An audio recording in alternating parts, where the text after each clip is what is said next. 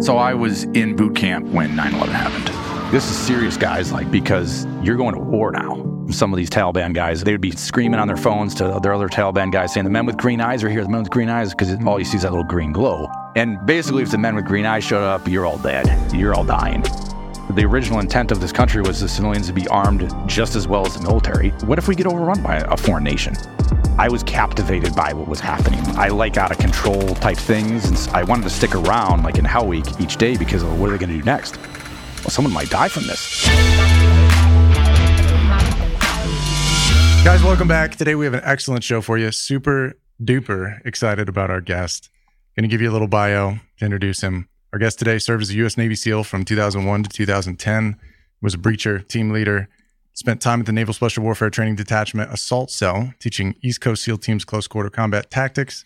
From 2010 to 2012, served in the SEAL Team Reserves, uh, Team 18. Uh, since leaving the SEAL teams, uh, has worked in a variety of hired gun security contract roles in the U.S. and overseas. Was a GRS agent for the CIA and high risk personal security detail protecting CIA field agents in combat environments in the Middle East. So if you've seen the movie uh, 13 Hours, a Benghazi movie, um, it's that role. Uh, was also an anti-piracy security operator deployed aboard container vessels in international waters and high threat areas conducting anti-piracy operations. He's trained elite law enforcement units across the U.S. on close quarters tactics. And then most recently is the owner of Vanilla Gorilla Security, tactical training company, teaching law enforcement organizations and civilians the skills necessary to protect themselves, their families, and their communities. Ben Wallick, welcome to the show. Thanks, Dave. So basically, what he's saying is don't cut this man off in traffic or leave a bad comment because he could kill you 10 ways to Sunday. yeah, that's always the joke that a, that a team guy can kill you with a toothpick. And I had a high school buddy after I graduated. Buds, I was on leave, and he's like, he's like, "Hey man, can can you kill me with a toothpick now?" And I'm like, "Got the toothpick?" let's let's find out. You didn't bring well, any tonight, though, right? No. Okay. I, I will good. say this though: a lot of guys that I do meet that are are at that level, it takes a long time for them to to get mad you know, like they they yeah. they've seen so much in life. It's like, bro, you're not you're not going to make me fight you. You you're an idiot. Just just calm down. But, but the thing is that like at the end of the day, like the, the team's focus is not hand to hand combat. Right. You know, you learn you have combatives, you you learn Muay Thai striking and jujitsu stuff, but it's not that's not the focus because there, there's very very few situations where you're going to be without your your weapon, your firearm, and if you are, like it's something real bad happened. Mm-hmm. So it's kind of like dudes in the teams that are really good at that combative stuff and and and and fighting are a most of them are bar fighters and learn it anyways in bar mm-hmm. fights, or b they kind of do that more. I mean, they would bring guys out to the team where you could learn jujitsu stuff, mm-hmm. but it was more kind of like on your own type thing, you know. So it's kind of like guys would tap into it more if that was like their thing and their hobby. But you joined out of high school, and didn't you wrestle in high school? Yeah, I did. Yeah. yeah. Now, did you know early on that you wanted to be in the SEALs, or? Oh yeah, yeah. Well, so I mean, not particularly the SEALs. I mean, I, I so I, I mean, I, we've talked about this before. I saw the movie Predator when I was six years old. It changed my life. And I, after the movie, I was out painting myself in mud out in the backyard. Um, and so you know, from that point on, I knew I wanted to be a commando, but it was more like a pipe dream. It wasn't like, is this something real? And then I started getting to high school. I started you know, getting into books and being like, oh, this is something I can do. And so I got all the books of every, you know, every, every different special forces unit that's out there and see what programs they had available. And because I wasn't really big into the Navy because of water or being on ships or anything like mm. that. So, but I, every one of the books kept saying that BUDS was the hardest program to get through.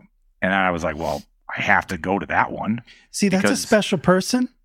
when they say this is the hardest, yeah. most people go, oh, I'll go over here then. So you were attracted to it right yeah but you have to understand like i like i like i'll compete over jenga and and, and, and punch you in the face. Like like i'm so competitive that that i can't like i, I couldn't go to like you know army sf school you know to, to the q course if i knew that that buds was harder. For all my army guys out there they'll probably say it's harder. But yeah right. but the books all said that because of hell week it's the hardest selection process with the highest washout rate. So i'm like well i guess i'm doing that that takes a special person. I was reading, and the type of people that actually make it through are usually not the people that you would assume, like to the average person, that that person's going to make it through buds.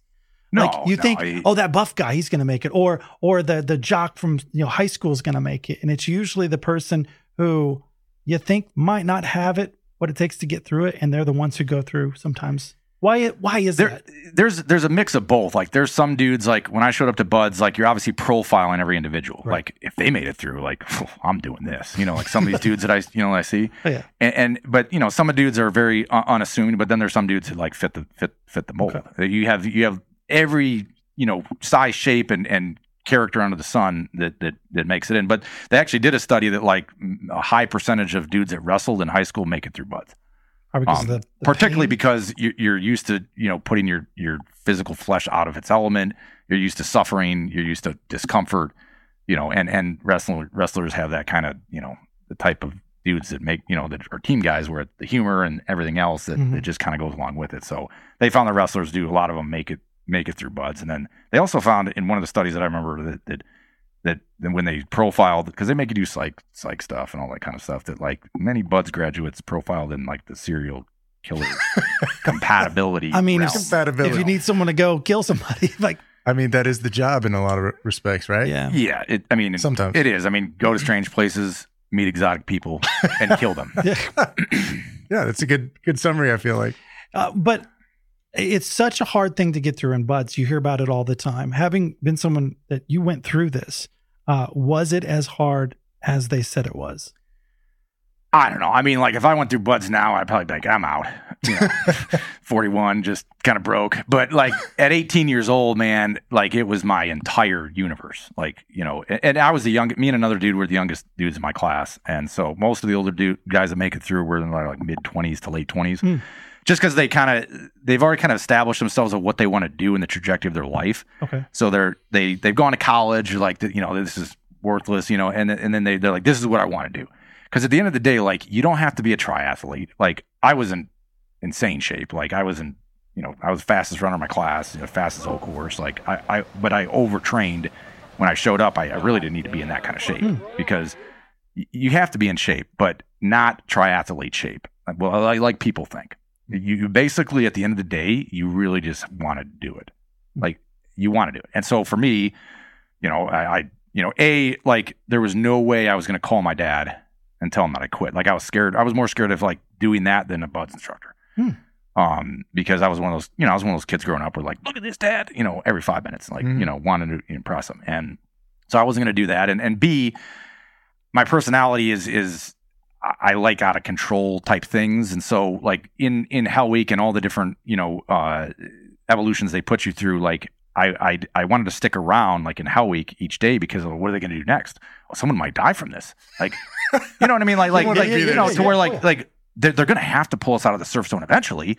Oh yeah. And, and, and, you know, and just like, but if they don't, like someone's going to really hype out and die. And then you just kind of like, I was sticking around like, oh, let's see what's going to happen. And then the anticipation of that, you know, the next day passes and then the next day, and then it's Friday and they're coming out with the flag and securing us for the week. And it's just, you know, I, I mean, everyone, everyone in Hell Week like entertains the idea of quitting, and you know, you do it because you're miserable. But it was fun for me in a way, in a twisted way. I mean, Okay. yes, it sucked and it it was uncomfortable, but it was like I was captivated by what was happening, like and the Mm. instructors the way they were, and I was just like, and- and I and I started to build, you know. I wanted to impress the buds instructors, like my dad. So it was like a deranged father figure thing where I was, you know, trying Yeah, to yeah. like impress them with like my skills, and so I, that's just kind of But you need that. You need to have that. If you don't believe it, you're going to make it through. yeah. Well, not yeah, no. If you if if you are questioning, like if, if there's any doubt in your mind that this is what you want to do, like Wednesday night of Hell Week or Tuesday, well, not Wednesday because most dudes make it through that make it past Wednesday, but Monday, Tuesday night, you know, in the surf zone. You know, you're you're you're gonna quit, or or Sunday night is like the worst night after breakout because they want to set the tone for what it's going to be like the rest of Mhm. the week, you know, and and you think that that that Sunday night's going to be that, you know, intense the rest of the week, and so they mess with you know you're thinking like there's no way I can do Monday, Tuesday because the buds instructors will be like Sunday night they'll be like don't worry guys all you have is Monday morning, Monday afternoon, Monday night, Tuesday morning, Tuesday, and you're thinking Messing like your head. Mhm. no way. If you only think from like evolution to evolution, or like at some point, what we're doing right now has to stop and something else has to happen, it's it's easier on your mind to manage that and not quit. Yeah. So you had one of the few buds courses that was filmed. A lot of it filmed. Um, right? Is yeah. I, I and I and honestly, I don't know why our class proctor like walked around with one of those old school, you know, cameras, but he Yeah. did and just filmed stuff. Like so you've got a copy of that. Yeah, and he gave us he gave us DVDs and uh and then you know you actually transferred them all to digital for me, and I've been posting them on social media and things like that. So that's the stuff that I was seeing on your, your page. Yeah, yeah. So, so they're they're different that, clips. I mean, yeah, it's yeah. it's like four hours of raw footage, and then what Dave did was he he he individually because my dad went through the DVDs piece by piece and time marked every time I showed up, even if it was like oh, wow. walking by or whatever. That's such and a so, dad thing to do. I know. So he, he he did that, and then he and then I gave that time marker to Dave, and then Dave, you know, he he transferred the raw footage, but then you know isolated the individual clips. clip. So, but you're you talk about your breakout, and uh, you know I think anybody who's interested in this stuff has seen some of those breakout sessions that first night essentially of, of Hell Week where it's it's complete chaos. But yeah. um and I'll explain a breakout session. well, so I want to I want okay. him to explain that, okay. but yours is like the craziest I've ever seen. Um, it's intense, and do you, like, do you mind if we actually add some of that to as you talk? Yeah, we'll it? show it. Oh yeah, we'll yeah. You guys oh, you got, that, okay. add that. Stuff, but tell yeah. us about what breakout is and like your breakout and kind of what you were thinking through that. So Hell Week starts on a Sunday evening. Like they they make you stay out on the beach like during the day, and then you kind of come out of the tents and stuff, and then right when the sun's going down and you're looking out into the ocean, and they basically make you sing the national anthem. And right as that sun is like, and they do it time it right as it's starting to get dark and then they get every BUD/S instructor, like from all different phases, as many as they can, to come out of every orifice of, uh, of behind every sand dune with 60 M60s with blanks. And they light off a bunch of, you know, you know, flashbangs and all kinds of stuff to cause just complete chaos. And then they bring you into this area called the grinder, uh, which sadly doesn't exist anymore because the BUD/S compound got changed to a new, new location. Because that grinder's got major history, man. It's really? got yeah, that's where students that quit line their helmets up. It's got little little uh, fin marks for where you stand to do PT and stuff like that. But they bring you into that grinder area, and you're, and you're supposed to stay in your boat crews. And there's really no there's no point to the evolution other than to just make it chaos. Like, welcome to Hell Week. We got your asses for five days. In the video, you hear like, I mean, they had like large flashbangs going off. They had 60s, like multiple 60s going off at one time. And then they bring you into that grinder area in your boat crew, and you're supposed to stay with your boat crew and then they they have the San Diego Fire Department come out and or I think it's the San Diego Fire Department, but uh, they have a deck gun, which is like the large gun on top of the fire on the engine, and they're just spraying it into the grinder, so it feels like a monsoon. Like, yeah. and it, and it fills up. I mean, it fills up almost to your to your knee with water. I mean, it, that deep.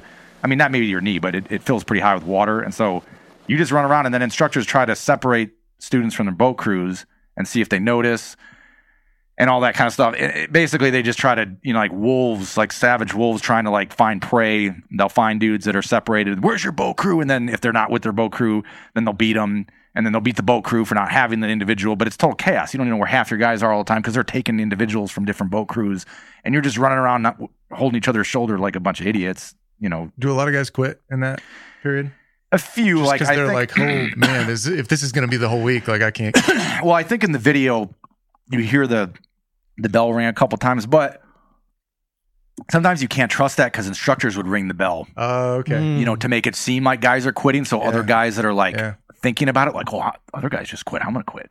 So they might have. I don't remember. I, it, you know, it was chaos for whatever the boat crew I was with. Boat crew I was with, but no, not too many people quit from breakout itself. It's later on in that in the evening when you're in the surf zone and they're doing stuff with you where you start to, you know, contemplate the week's mm-hmm. activities wow. as as a whole. Mm. So it's literally hell week. He's I gotta watch thinking, this. Yeah. He's sitting there thinking though, like, what are they going to do next? Somebody might die. This yeah. is amazing. And me, and other guys are like, I might be the one that dies. I, I should probably quit. Yeah, it was at least the, you know until you, I mean you're obviously like I said you you get miserable, but I was just too entertained by what was happening. It was just too interesting for me at the point at that point in my life, and you couldn't really hurt me physically. I mean, you could, but I was in pretty good shape at 18. All right, so so you get through BUD/S, you do well. Sounds like. Um, where where do you land then? What team do you go to from there? So uh, I I ended up filling out like a they let you fill like a dream sheet, say West Coast or East Coast. Um, obviously the West Coast weather is beautiful, but I'm, I I don't like a lot of the freaking granola eaters out there. so I uh, I picked to go to the East Coast and ended up going to Team Two, um, where I remained pretty much the rest of my career. So, That's in Virginia, right? Yeah, in uh, Little Creek Naval Amphibious Base. Okay. So, Can you tell us a little bit about like your time at Team Two? Like it, it was, uh, you know, it was what a total of like eight years that you were with that team doing your thing? Yeah. So um, I was a team two, but so originally I checked in a team eight, but I don't really consider myself like I don't put in my bio or anything because I really only did like three months of team eight before I got chalked over to team two. Because what happened was is like with the wars going on, you know, this is like you know late 02, early 03 uh, they were pumping dudes overseas for rotations, and um, they called it Force 21, where they just they needed tons more dudes to deploy. So we actually got chalked over to two and did like half of a workup cycle, which you would normally do, and then deployed. Did so, you say team eight? Did you say before teammate is a jungle like focused or had been? Is that right? Oh well, no. So before 9/11, the teams had different areas of operations, at least on the East Coast. Um, you know, and it, team four was like the jungle team. They would oh, go down okay. to South America, do stuff. Team eight was uh, the the Marg team where they would go on like a, a ship and then like deploy off the ship and mm. do stuff. Okay. Team two was the winter warfare team where I mentioned you guys they would just go to Norway and party with the Marine with the Jaegers, yeah, yeah. Norwegian Special okay. Forces. Guys, I have a so. dumb question. Yeah, he's like, yeah, here goes. um, it, you said team four, team eight, team. Okay, so how many teams actually are there? What's the range of which it so, starts and where it ends? Yeah, so there's East Coast teams are two, four, eight, and ten, and then West Coast one, three, five, and seven. Okay, and you, at least when I was in, there was about sixty dudes per team. Now it's small group. It's a lot more, mm. like sixty to eighty dudes, but more, more, more on the sixty side. Uh, now it's a lot larger groups, like okay. than when I was in. But still, out of 320 plus million people in America, there's like this itty bitty bitty bit like yeah amount then, of guys who can do that. Yeah, I think the Navy.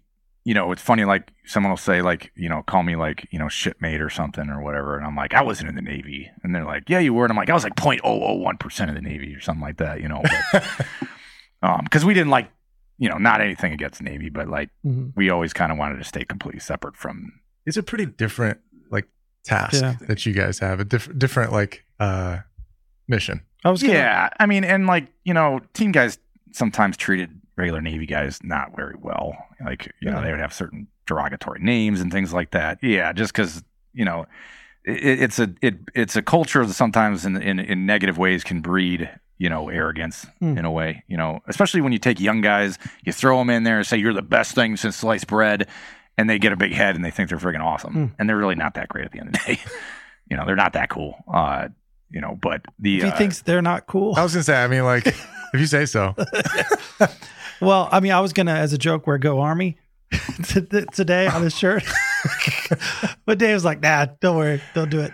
Probably Is there actually rivalry? Because I, I grew up watching like the football games between between them. You know, you see Navy and Air Force. well, Air for Force. you guys, it'd be what like SEALs and SF. Yeah, so there's rivalry, not in you know there there you know there's not like the Army Navy you okay. know rivalry, but there's rivalry like within Spec Ops groups. You know, mm-hmm. and that GRS job that I did, you know, was a conglomeration of Spec Ops dudes. So there was a ton of you know that going on. When, Is it just a lot of fun though? Like it just poking fun yeah, at each it's, other? It's, it's fun. And at the end of the day, like regardless of what SOF unit you're attached to, it's all the same dude. Yeah. yeah. It is. It's all the same dude. They're all good dudes.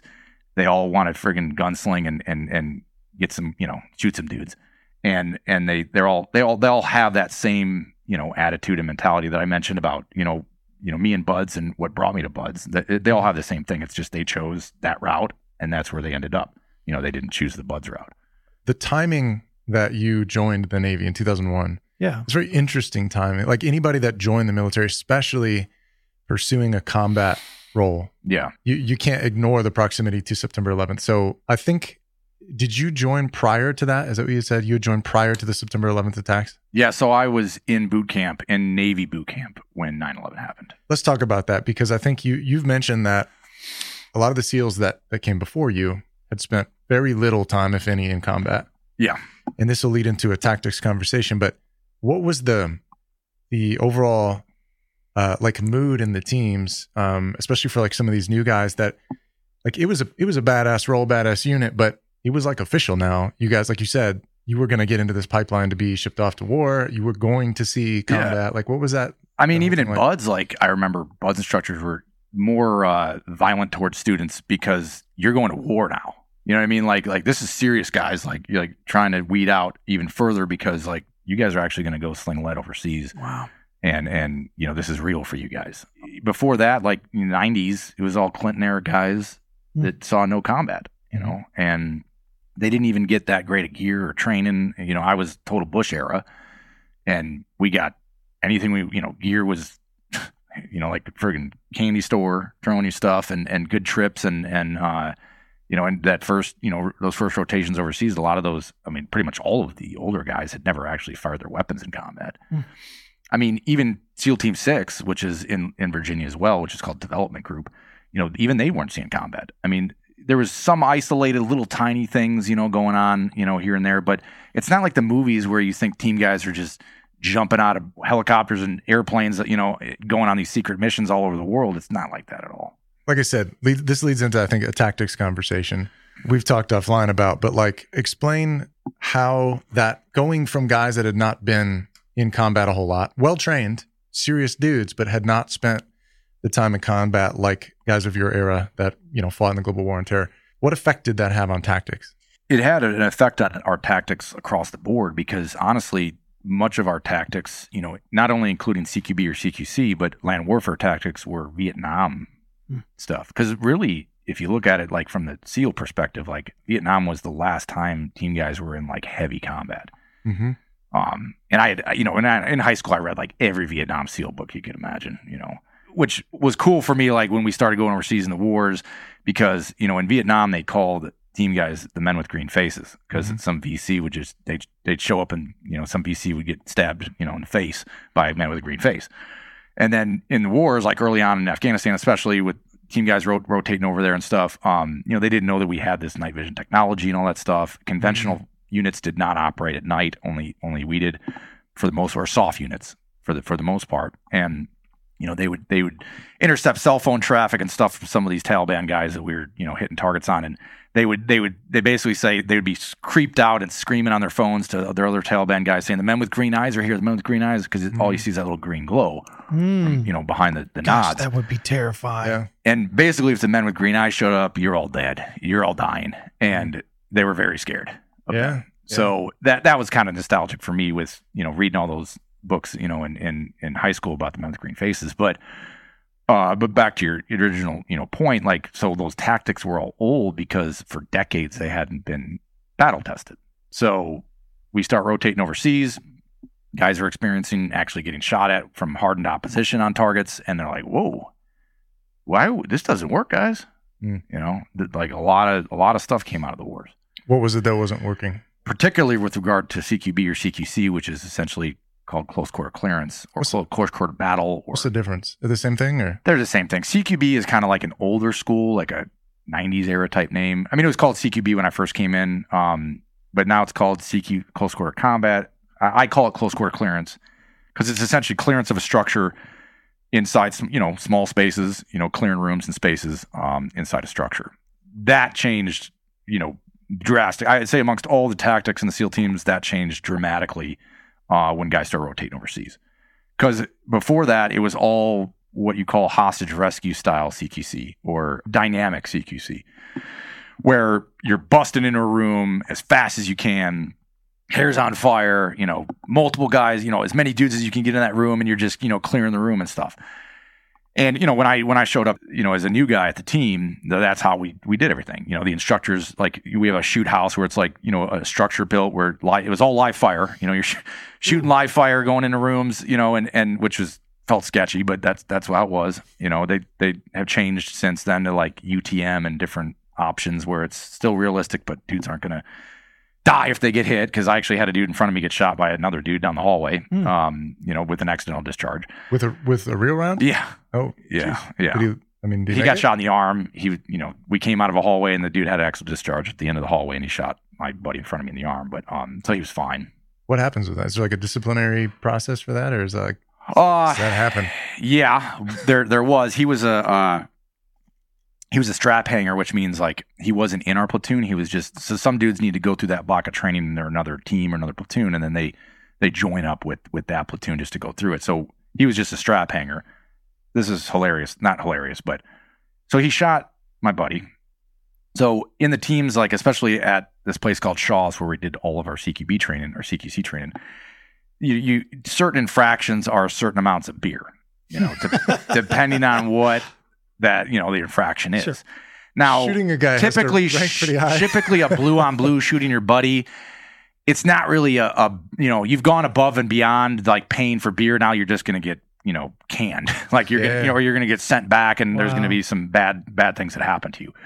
But he, he had asked Jared about what kind of alcohol he liked, and I, I shouldn't use his name, but no one knows his last name. But anyways, Yeah, sure. he, he asked him what what what kind of alcohol he liked, and he didn't like any. He was going to buy him like some. The guy that shot him was going to buy him some fine, you know, fine whiskey or something like that. Mhm. And his Jared's like, no, I just I like Bud Light, which at the time, you know, it was normal Bud Light, you know, not not Bud Light now, but uh, early 2000s. yeah, like- yeah, early 2000s Bud Light. But he just said like, I just, I, I just, no, I like Bud Light or whatever.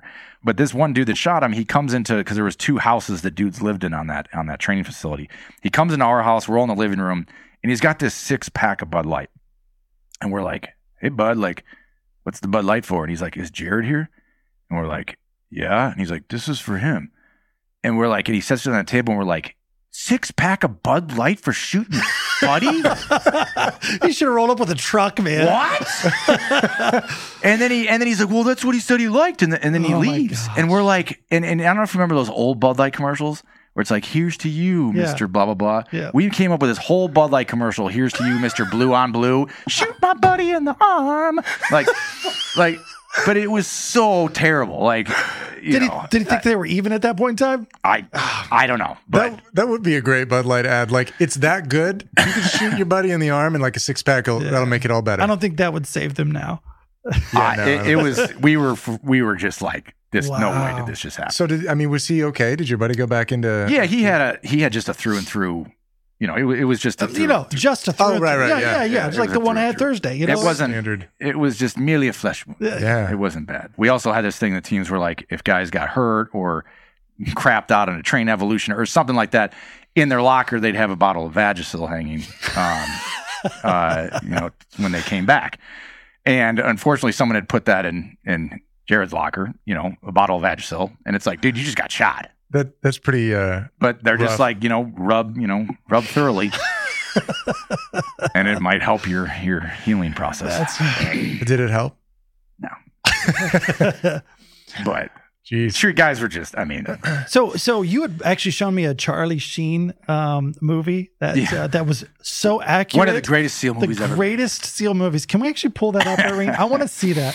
What is? Do you have that in the link by any Uh, chance? I have a scene from that movie. I Yeah. don't have the scene that he showed us. What scene was it that you particularly showed me that was just absolute chaos? I well, mean, I show the scene in my in my CQC classes where they they bust in and they're coming out out of the roof and breaking through the glass and they're all coming in and I'm just like, yeah, this isn't how we do things in real life. But I do want to talk about like with with your class. So like like today, you've you've created vanilla gorilla security. I don't not today today, but like Yeah, yeah. modern day. Um, and so you're teaching law enforcement agencies, you're teaching civilians um, some of these tactics that um, have evolved over time and that have been battle tested, proven to work. Yeah. Um, what are some of the things, like just in a nutshell? Maybe this is hard to kind of condense, but like, what are some of the things that you're that you're teaching these these organizations now and showing them?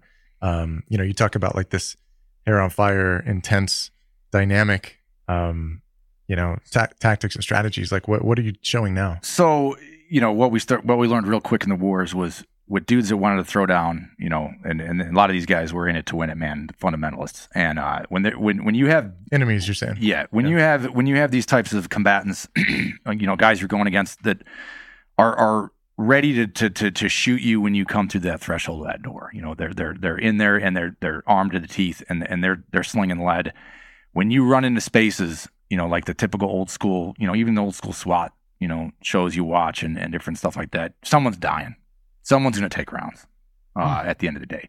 Now, in a, in a hostage rescue situation, like you have to go dynamically into a space, meaning you come up to that room and boom, violence of action. You're in that space and and and you and you dominate it.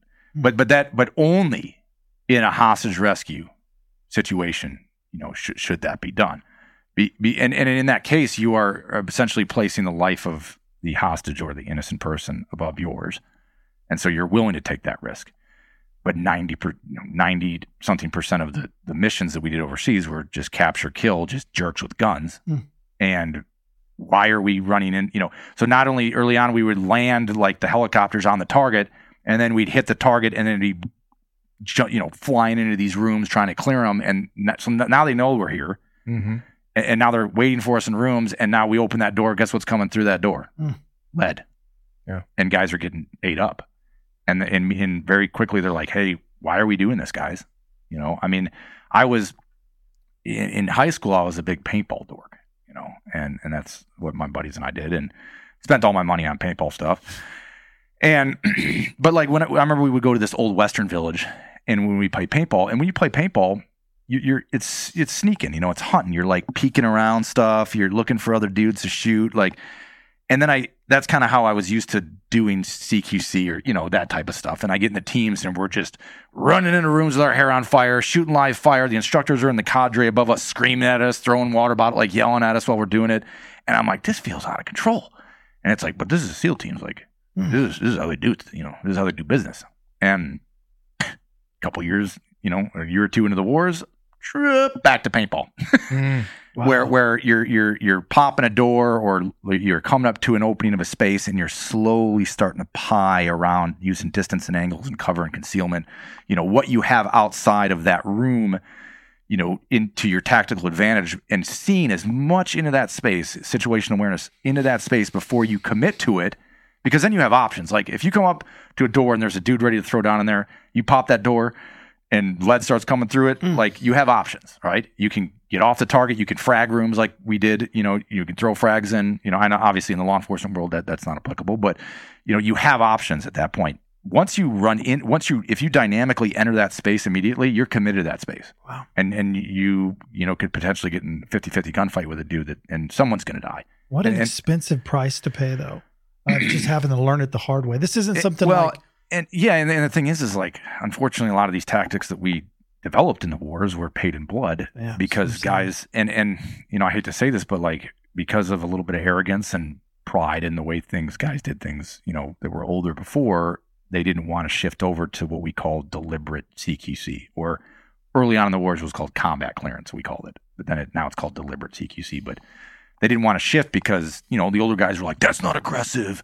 You know, because it's slower. You know, it, it's more calculated. It's it's more methodical in the way that you approach, you know, your angles and in these spaces. And you know, I kind of equate it to like these SWAT teams that I work with. They'll be like, hey, you know, how many hunters you got? You know, you a handful of dudes we hunt, whatever. Well, if you're out in the woods and and you know there's a tree, like you don't bust around that tree you know, like, well, yeah, and, and, and, sh- and shoot your. That's your, how I hunt. And Kick the branch out of your way and, and, just yeah, and shoot your prey like like you know like no. the Kool Aid man, like oh yeah, like no, like you enter that space and there's a dude ready to shoot, like oh no, like you you're getting rounds to the face, like yeah. like it's not going to work wow. out well for you. So like if you're hunting, what are you doing? You're like slowly peeking around that tree, you know, and and essentially, you know, you're hunting humans.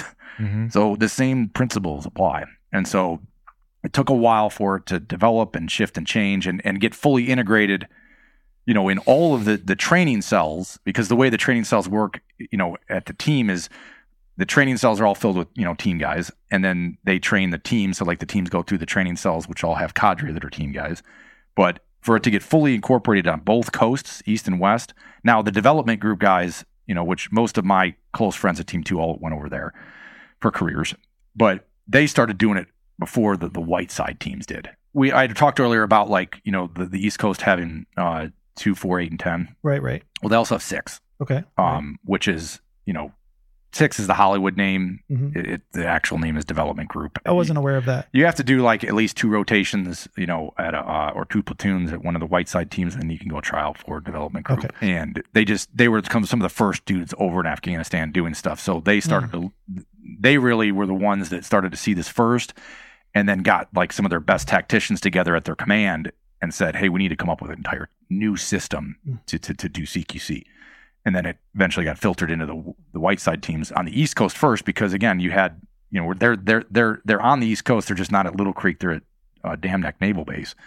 And so, which is why, like most of the guys in the teams, if you go over to you know development group, you just say, "Oh, dude, went over to Dam Neck" because it's just a different base. Mm-hmm. But they started, you know, telling us some of this stuff, you know, one of one of my deployments, I had one of my buddies that had gone over there, and you know, he was telling me some of this stuff, and then I was talking to my chief about it. We started to kind of incorporate some of these things internally in our platoon before we went to Fallujah. Before before it was even incorporated like across the board in our training mm. cell in our okay. training cells. because because it was saving dudes' lives. And and you know, so instead of instead of landing on the the target and then running into these rooms with our hair on fire trying to kill dudes, we would get dropped off by helicopters and do offset infills where we'd hike in, you know, for you know quite a ways, like secretly, and then we'd we'd hit them, you know, quietly at night. You know, you go in some of these places and they're still sleeping. Hmm. Um, you know, make little noise as possible. If you don't have to expose the breach, don't don't don't breach. Sneak in somewhere else so hmm. they don't know you're there. Especially in like downtown Fallujah, you know, I did a new, you know, a number of breaches down there, and once you friggin' breach that door, like the whole the whole town knows you're there. Mm. Yep. And it, it's just not to your tactical advantage, you know. So if you equate this into the law enforcement world, like yeah, there there's not you know there's certain ROEs rules of engagement that uh, you know were applicable, especially in those early days was like the Wild West for us overseas that you can't do in a law enforcement world, but clearing rooms, going into a structure and finding jerks with guns that want to commit crimes or hurt people is the same across the board, whether it's law enforcement or else overseas. And you know the, the stuff that I teach and uh, you know and have taught to many SWAT teams, it, it allows officers to have better decisions, make better tactical decisions. Because again, in today's you know environment, unfortunately, they persecute law enforcement. They always take the side of the, the criminal, especially in these blue states like ours. And so, you know, you want to make the best decision before you actually pull that trigger. And the type of CQC that I teach allows them to do that to where they can basically get as much, like I said, situational awareness of that room before they make entry. They can de-escalate the mm-hmm. situation mm-hmm. a little bit, right? So say there's a dude in that room and he and he's he's got a knife and he and he's running, you know, he's just, you know, frantic and he's goofy or crazed or whatever.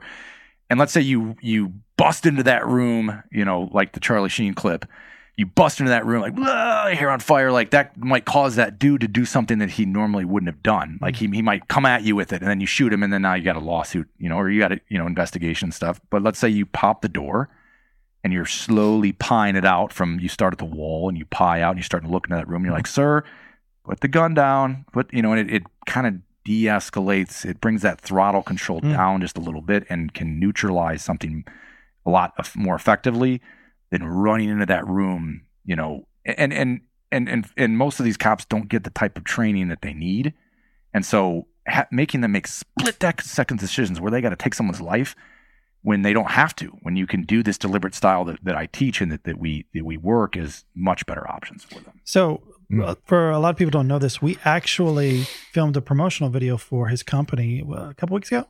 Yeah. And Dude, I didn't. I learned so much. I had no clue. The I knew you guys planned, but I didn't know quite how much everything was thought out. Everything was tactical. I know that sounds goofy to think, yeah. but like filming you guys.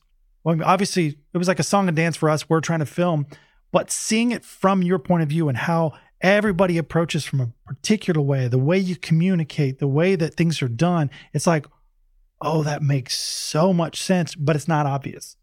And I was thoroughly impressed when we'll show some of the footage later. But man, just coming in, the way you approach rooms, the way you communicate, because you can't talk. And and you made mention about you can't just tap someone on the shoulder because it could be you're trying to move them out of the way. So you reach up and grab them on the you know the lower thigh or whatever it is. Yeah, bro. I mean, I was impressed, and I walked away with just uh, I already respected the skill set already, but like I walked away with just like, oh shit, this is like legit stuff. And so I feel like if these cops and these SWAT teams can walk away with just some of that stuff. Well, was, you know, like cool. what you just mentioned, like nonverbal. Yeah. You know, so so law enforcement, you know, in the SEAL teams, we were everything was nonverbal. Like we didn't want to make a single noise, and that and and and the type of the deliberate CQC is is a lot slower. You know, but but don't don't you know equate slowness with non-aggressiveness, right? right? When you when you actually make entry, when you actually pie that room out as much as you know a center fed room you can pie out 80% from from cover and concealment. You know cover is is something that'll stop around. Concealment is just hiding your signature where you you mm-hmm. know it's not necessarily going to stop a bullet. For us a lot of the stuff in afghanistan iraq you know the threshold outside of the door was actual cover like it would stop around. So it was it was good for us to use. But center fed room you know you, you can clear 80% of it from just pieing around the, the, the, the threshold and then all you have left is the corners Mm. That's it. That's the only two places that exist that that would be uncleared. Mm. A, a, corner fed room, ninety percent of it, and all you have is one little corner left. But um, you know, my, my point to this is is that you know you you um, when you when you when you when you enter that room, it is it is dynamic at that point. Like you're you're Mhm. entering that room aggressively. Like it's not slow and you know anything like that because you're Right. punching in your corners. You're clearing those last you know the last corners that exist and, and calling it a day. But it's it it you know for for for officers you know again it, you want to de-escalate that situation when you pop that door. If there's a, a, a combatant or a perpetrator inside that space, they shouldn't see anything initially. Like they don't even know what's going on. They just a door came open, right? Mhm. Like versus, you know, that person. If if you're if you're Kool Aid Man in that building with dynamic when you don't have to go dynamic because it's not hostage rescue, and you're just running in these spaces with your hair on fire. What what happens? You slam the door. Mm. You're you're stomping your feet. You're like clear, all clear. You're making all like- this noise, and then guess what? That dude almost like he if, if he's in that space ready to ready to ready to throw down and shoot at you, like he can almost progressively hear each room that's being Mm, cleared, mm. and then just set up and just wait for for you to come in. And if he's waiting for you to come in, Mm. he's going to shoot somebody in that stick when they when they make entry. There's no ifs, ands, or buts. Right. Like maybe maybe the three or four man or, or whatever it's a four man entry might get the drop on him like but he's going to shoot the number one or two man Mhm. as he as they come as they bust in through that door in that fatal funnel. Like someone's going to get shot. So we were on the opposite side of the guns as he was coming down the Yeah. hallway and I'm filming. I'm focused on what I'm doing. And then I look at the camera. I'm like, oh shit, this is kind of scary. Like if this was coming down the hall, I'd be like, my safe's over there. well, that's that's what I was gonna say. Is like you you Well- talk about like how you you open the door and you just kind of let it breathe and see yeah. like what And happens. then maybe maybe the dude Bam. inside maybe the dude inside like he investigates right. and, and that causes you when you're in your pie to get the drop on him or something like that you Yeah. know like like you know the because for for law enforcement especially like we didn't have to announce like you know guys were killing dudes in their sleep overseas in the teams like whether Mhm. you know guys were sleeping and they were sneaking in on target and stuff. But law enforcement they have to announce right? They have to majority of time they have to say you know blah blah blah department you know and so forth. So not only so you ha- you pretty much have to do that in an LE environment. So you're going to announce yourself and then you're going to run into rooms with your hair on fire? Yeah, right. oh boy. You, you you know But every movie I've seen, that's the way the good guys win. yeah no i know i get I, TV I, I doesn't get a lot of comments on my videos on social media you know like that's not cqc you know what i'm putting out Yeah, and stuff yeah. and it's like problem is they don't know what they're looking at Yeah. they, they don't they don't understand what they're looking at because they've only seen the movies they've only seen because it looks high speed and cool right Yep. um but as as your video that you did for me is evidence like you can still make it look cool and high speed but be tactically sound Yeah. and and come home to your family at night Yeah. Well, and you guys talk about being on the receiving end of this these tactics again. If you're the guy in the room, even if you're a good guy and somebody dynamically enters the space that you're in and they come crashing Yeah. through, uh, like My I wife would think shoot your, no matter your who. response is to like arm up and respond to because like you Yeah. don't- you, don't know what's happening. You don't know like what's going on. So like No, even even like even crash in every room. Like in, back in when I first came to SEAL teams, you know, we're running in Kool Aid Man with our hair on fire. We're crashing every room. Yeah. But most most and especially LE groups and, and most teams they throw crashes like very close within that threshold of the door. So like crashing meaning like a like a flashbang Like- a flashbang, yeah. Okay. But let's say that dude is like deeper in that room. It's a larger room. Like that might not affect him that much. But now what did you just do? Now he knows there's like Mm. if he's deeper in that room with his gun and you crash that the opening. Oh, now he's he's going to direct that fire, and now you're entering dynamically. Yeah. Like, I mean, we, we we a lot of team guys have died because of of of not changing these tactics, and so I'm passionate about you know teaching law enforcement because you know you know they're still out there you know slinging you know they're all still out there gunslinging and doing it. I'm I'm you know that kind of part of my life is over and I'm just teaching now, but you know if these guys can go home to their families at night, that's that's my passion, and and to just show them like, hey, you know, here's what we learned from you know hardened opposition in combat. Some you know you guys want to think about you know doing business this way. Is that like why you've now taken the path of, of teaching and training? Because like it seems there's a, a lot of different paths that guys will go down when they get out of special operations. Some of them are really they gravitate towards like the fitness element to it. Yeah, Some of them, you know, are really entrepreneurial. Some of them, um, you know, end up training, doing tactics, things like that. Um, some of them, you know, end up doing security contracting or, or things like that. We could we could talk about your experience with that, but yeah. you've ended up kind of in this space of training tactics. Yeah. Um, is that is that because it's it's a passion? You've seen the difference that it's made. Yes. I mean it, it- it's a like I just love I, I love CQC. Like it's fun for me to teach. Like I like setting up. I like setting up like a you know a scenario and then thinking like how would I clear this? You know this Mhm. this one company that I've worked for. Um, you know that that that's former SEAL Team Six guys. They they we go out to sites, buildings we've never been been in, and then we have to set up you know a whole run. Like we have to put caution tape on stuff that's not in play and put stuff in play. But it's fun because like I I'm in that building for the first time and I have to think like how would I clear this and then watch them clear it and then debrief them, you know, how I would clear it. So it's fun for me like I would teach CQC every day all day hmm. if I had the opportunity. Like teaching firearms is kind of fun, but it's it gets lame. Sure. You know, and and especially sometimes certain because I've only taught law enforcement, I've only taught team guys for my military career, and then I'm used to teaching LE guy, you know, LE guys SWAT. But when I first started teaching civilians firearms, I was like, it was a big rude awakening for me. because some of these people showing up with you know slings from Amazon that they bought the previous night, and their guns doing yardstick in the ground, you know, wow. lawn dart in the ground in the middle of the, you know, it, it was like, yeah. it was like, whoa, like I got to preach to like lowest common denominator. Um, so I'd rather do CQC. He's like, I got to put my vest on. For this. I need some plates on. Yeah, I there has been some classes where I'm like, I wish I had my plates on right now. Yeah. Um, but with my CQC courses, it's all I use ultimate. I use paint. It's simunition mm-hmm. or or UTM or you know, uh, it, it's all paint. So at the end of the day, like if something goes drastically wrong with my CQC, because when I teach civilian CQC, it's it's very home defense orientated, you know, but you have you know guys you know from certain clubs in the state that are coming down and doing all levels of CQC that I offer, and they're coming down. I mean, we just did a night vision CQC course with these guys, you know, because they got all the kit. They got this is their hobby, you know, and it's a great hobby. You know, it's like I've had people on on social media be like, "Why are you teaching civilians this stuff?" And it's like, well, a like civilians were so were supposed to the original intent of this country was the civilians to be armed just as well as the military mm-hmm. and have training just because what what what if we get overrun by a foreign nation we i mean that could happen and civilians got to actually you know fight but the other thing is is it's a good hobby right like mm-hmm. dudes get together they have fun they're so they're not only having fun and learning stuff but they're also taking some of that stuff home you know to their to their family you know are they going to be probably running you know full size you know, CQC runs like they're doing like 12 dudes like hitting a whole building with me and I'm teaching them like, you know, and they got comms and they got night vision. Like, probably not. Well, and Biden's world, maybe, but, uh, you know, maybe. eventually, but, but it's fun for them. It, it's all, you know, paint simunition, but it's super realistic because they're using their own stuff and, and, yeah. you know, but it's simunition. So no one's going to die at the end of the day, which, you know, I, I had a class where a guy almost had a blue on blue where he shot the guy. He didn't because I grabbed the dude's you're shirt like, and you're like, you're gonna have to buy Bud Light.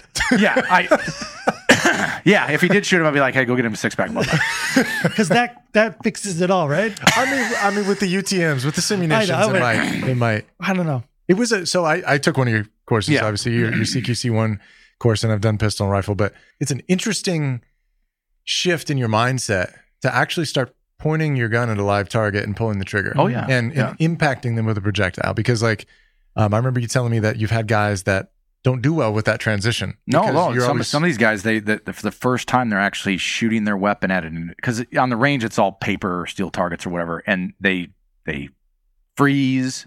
I had one dude like he freezed and went down to his knee for some reason, and then he like it, it literally like took, in the threshold, right? Like when he's supposed to be shooting a, a UTM. Well, no, he he well, so the my role player was in the corner. He had made it. He had already pied the threshold out. He made entrance into the corner. And, oh, you have role players? Yeah, yeah. Oh, yeah. I got dudes running around with realistic looking guns that you shoot at and stuff like that. Wow. Various scenarios, but you know, they're wearing lots of padding because the UTM would hurt. oh, it sucks. It hurts pretty bad. But uh, he came in and he froze and then went down to a knee, and then I was like, "Are you gonna shoot him?" And then he shot him. but it, but he just just didn't know what to do. Yeah, didn't know what wow. to do. And like in a real life situation, you you good. don't want that happening. I don't like require like you got to be to this level training to do sure. my stuff. Like you can be. There was one dude that just got his FOID card like two days ago. Only never really shot his rifle, and he did the course and did fine. Because as you you took it, Dave, it's very progressive. It's yeah. very you know you don't need to be. A lot of these people see these courses and they're like, "That's way over my head. I. I can't do that." No, it, it's you know I have females that take the course and moms, and it's very home defense orientated. I mean, we literally start from the ground up. Like here's a door here's where you'd want to open the door, you know, and and build upon that that that foundation. So, you know, some of these people get turned off, I think, or they maybe aren't you know, signing up for the class because that, that's above my level. But sure. it, it's not, you know, and, and, it is pain at the end of the day. So you know, it, it but you still, you know, you you don't ever want to have a blue on blue, but it, it's still it, it is still pain at the end of the day. Yeah. Well, I feel like you do a really nice job of preventing that. First off, yeah. Um, I I made a mistake at one point. Uh, my, you know, Dave Little. Mm-hmm. He was so it was a couple of Daves that were. Uh, uh, you know, doing like this two, two, two man CQC, and there's a couple of points where, um, I got my barrel a little too close. And you were right behind me. Yeah. And I didn't know. And you popped my elbow up, like, get that out of there. like, don't shoot him in the back. Yeah. Um, so like you're you're definitely you've spent your career managing this same scenario with live rounds. So yeah. like you're very serious about it. It's not a, a, you know something to mess around. But I I did feel like the the people in our group there was a broad range of, of yeah. skill levels, a broad range of experiences to where you had some people that were quite you know comfortable with their weapon quite familiar with um you know how to manipulate it. And then you had other guys that just they, they needed more time and that's okay. Yeah. Um, i thought you paired them well too you know so like yeah you kind of want to you, you i kind of like i can tell sometimes with guys show up to class and the gear they bring and their their the way they carry themselves like whether this dude's probably going to be you know somewhat proficient or not. And I, I try to pair you know guys that are less proficient with you know with each other, and so they're kind of because again, you can only work as fast as that other dude that you're working with, right, you know, and, right. and you got to be compatible. But uh, I, I, you know, I, I try to do my best, you know, to do that. He took one look but, at me, was like, "Not coming into class." this guy's getting the rubber gun. Yeah, the training yeah, rubber gun. The yeah, the, he's the, the target. the, the, training gun. Well, so, so real quick, I want to get in a little bit into like just modern day stuff uh, because I feel like everybody on the internet has their opinion, and yeah. everyone from, I mean, anybody, a 12 year old to uh, an 80 year old person can give their opinion out, and it seems to have such weight to people because it's on the internet. It must yeah, and they're playing video games in their parents' basement. Yes, yes. So eating, eating Pop Tarts.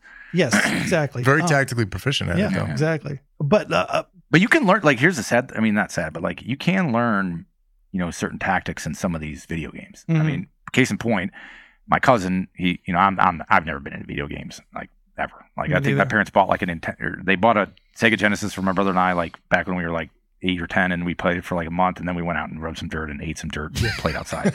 he was playing Predator. So yeah. I, I, never really was into video games, but but you can learn like like my cousin, you know, got me got me into this tactical virtual reality shooter game with the Oculus thing. Mm, yeah.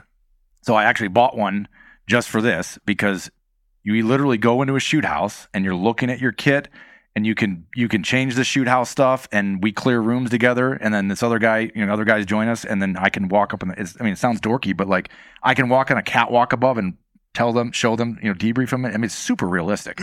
you like say it's mag dorky. changes. That's what we did last Thanksgiving. We all like, played against zombies. We were yeah. attacking. Like zombies. you can do mag change, like everything. Mag changes. You can pop doors. You can breach doors. You can you can throw frags in. You know, and and and it's a good way to learn. So yeah. you can learn stuff through playing video games, but the problem is is taking that arrogance over to like. Mm.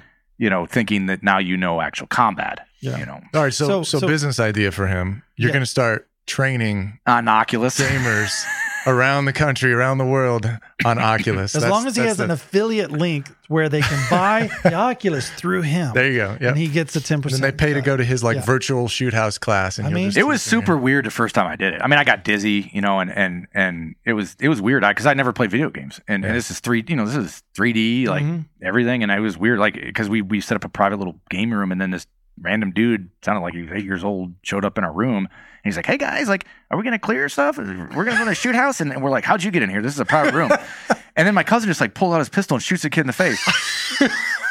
and then he like the body falls down, you know, and then he dumps the mag into him, and I'm like, "Oh." All right, I guess this is how this this virtual reality That's thing gamers. works. You know? That's gamers. oh my god. So you never know, gamers. You might actually be playing against like a real Navy, Navy SEAL uh, in the virtual world. But yes, as far as like everybody like commenting online and stuff like that, um, I want to get your opinion of some of the things that we've done recently from your perspective. Someone who's actually been there, someone who's been on the field. Like, what was your opinion of our like our pullout of Afghanistan? like, what what was going through your mind while you're watching that, man? I know I, my heart was broken, but I had to. I well, I didn't watch much of it because okay. I had to pull myself back because it you know made me too upset. So um, absolutely atrocious. I mean, I mean, what what country that we've invaded do does not have a U.S. base on it? We got bases in Japan. We got bases in Germany. We got I mean, every every place that we've we've invaded or, or had a conflict with, we have military there and we have bases, and to just jump ship and leave all. I think Afghanistan's now like the number one arms dealer in the world. I mean, not like hundreds and thousands of sets of night vision. You know, all I mean, stuff that it, it's the most insane thing that could have ever happened by this communist regime. I mean, it's insane. It, Did you spend time in Afghanistan, or were you mostly yeah, in Iraq? I was mo- I was mostly in Iraq, but like for you know dudes that were in Afghanistan, like you know just it, and, and guys that you know families that lost loved ones, like mm-hmm. in Afghanistan, like you know at the end of the day, you don't want to say like was all the w- wars for nothing, but it, it's it's hard because it's like what what really you know did we you know yeah we shot a bunch of dudes that you know were hated America and and and and all that. But it's it's hard sometimes when when stuff like that. Ha- it's just it's it's a tragedy. Man. Why do we have to and pull out? Like, why so quick? Like, why couldn't it have been a gradual? Why couldn't they have left a base there? Because the government's incompetent and and they they can't. They're totally incompetent and they they. I don't know. I mean, it's it's it's nuts. It's from you know watching it from sidelines is the most crazy thing you could ever imagine that they would do. So I feel like someone like you who, who know some of these guys, know the tactics, and know the stuff that, that was happening at that moment. I mean, just seeing like how parents were throwing their babies over fences, they were getting caught in barbed wire. And I was just like, I was brokenhearted. And I never been in that kind of combat and all the the life that it costs to go through that yeah. and, and just how much I mean, we left everything. We left it all. Well, and, and not only that, we left to hang out to dry all of our, all of our terps that worked for, for us, you know, and, and, and those dudes, you know, had a major target on their faces. Your interpreters? Yeah. Yeah. Yeah. And and those dudes like risked everything that, you know, some we had some really good interpreters in teams, you know, and, and dudes that, you know, heavy combat because they they were with and, and some some of them, you know, uh, impressed guys enough to where they let them carry, you know, on missions and stuff and, and not necessarily be like a, a shooter in the stick, but like, you know, be armed and, and able to throw down if they needed to because they, they were very loyal. And we just hung them out to dry and their families, and they probably were murdered and families tortured and God knows what else. It's it's it's. Do we still have like Americans over there, or have we gotten them out finally? I don't.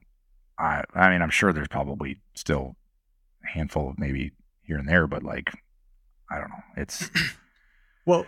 So let's talk a little bit about like projecting American security in foreign lands, um, because you um, like we can we can within the context of Afghanistan or elsewhere, but like when you served as a GRS um, agent, GRS operative, it stands for Global um, Response Staff. Okay, it, it basically so like, what what it is is is you are you are you are protecting like the contract. You had to have six years in a SOF unit, so whatever SOF unit it was, your Air Force, you know, Marines or Army, Navy, uh, six years, and then th- uh, at least three of those years like in combat like environments and things like that.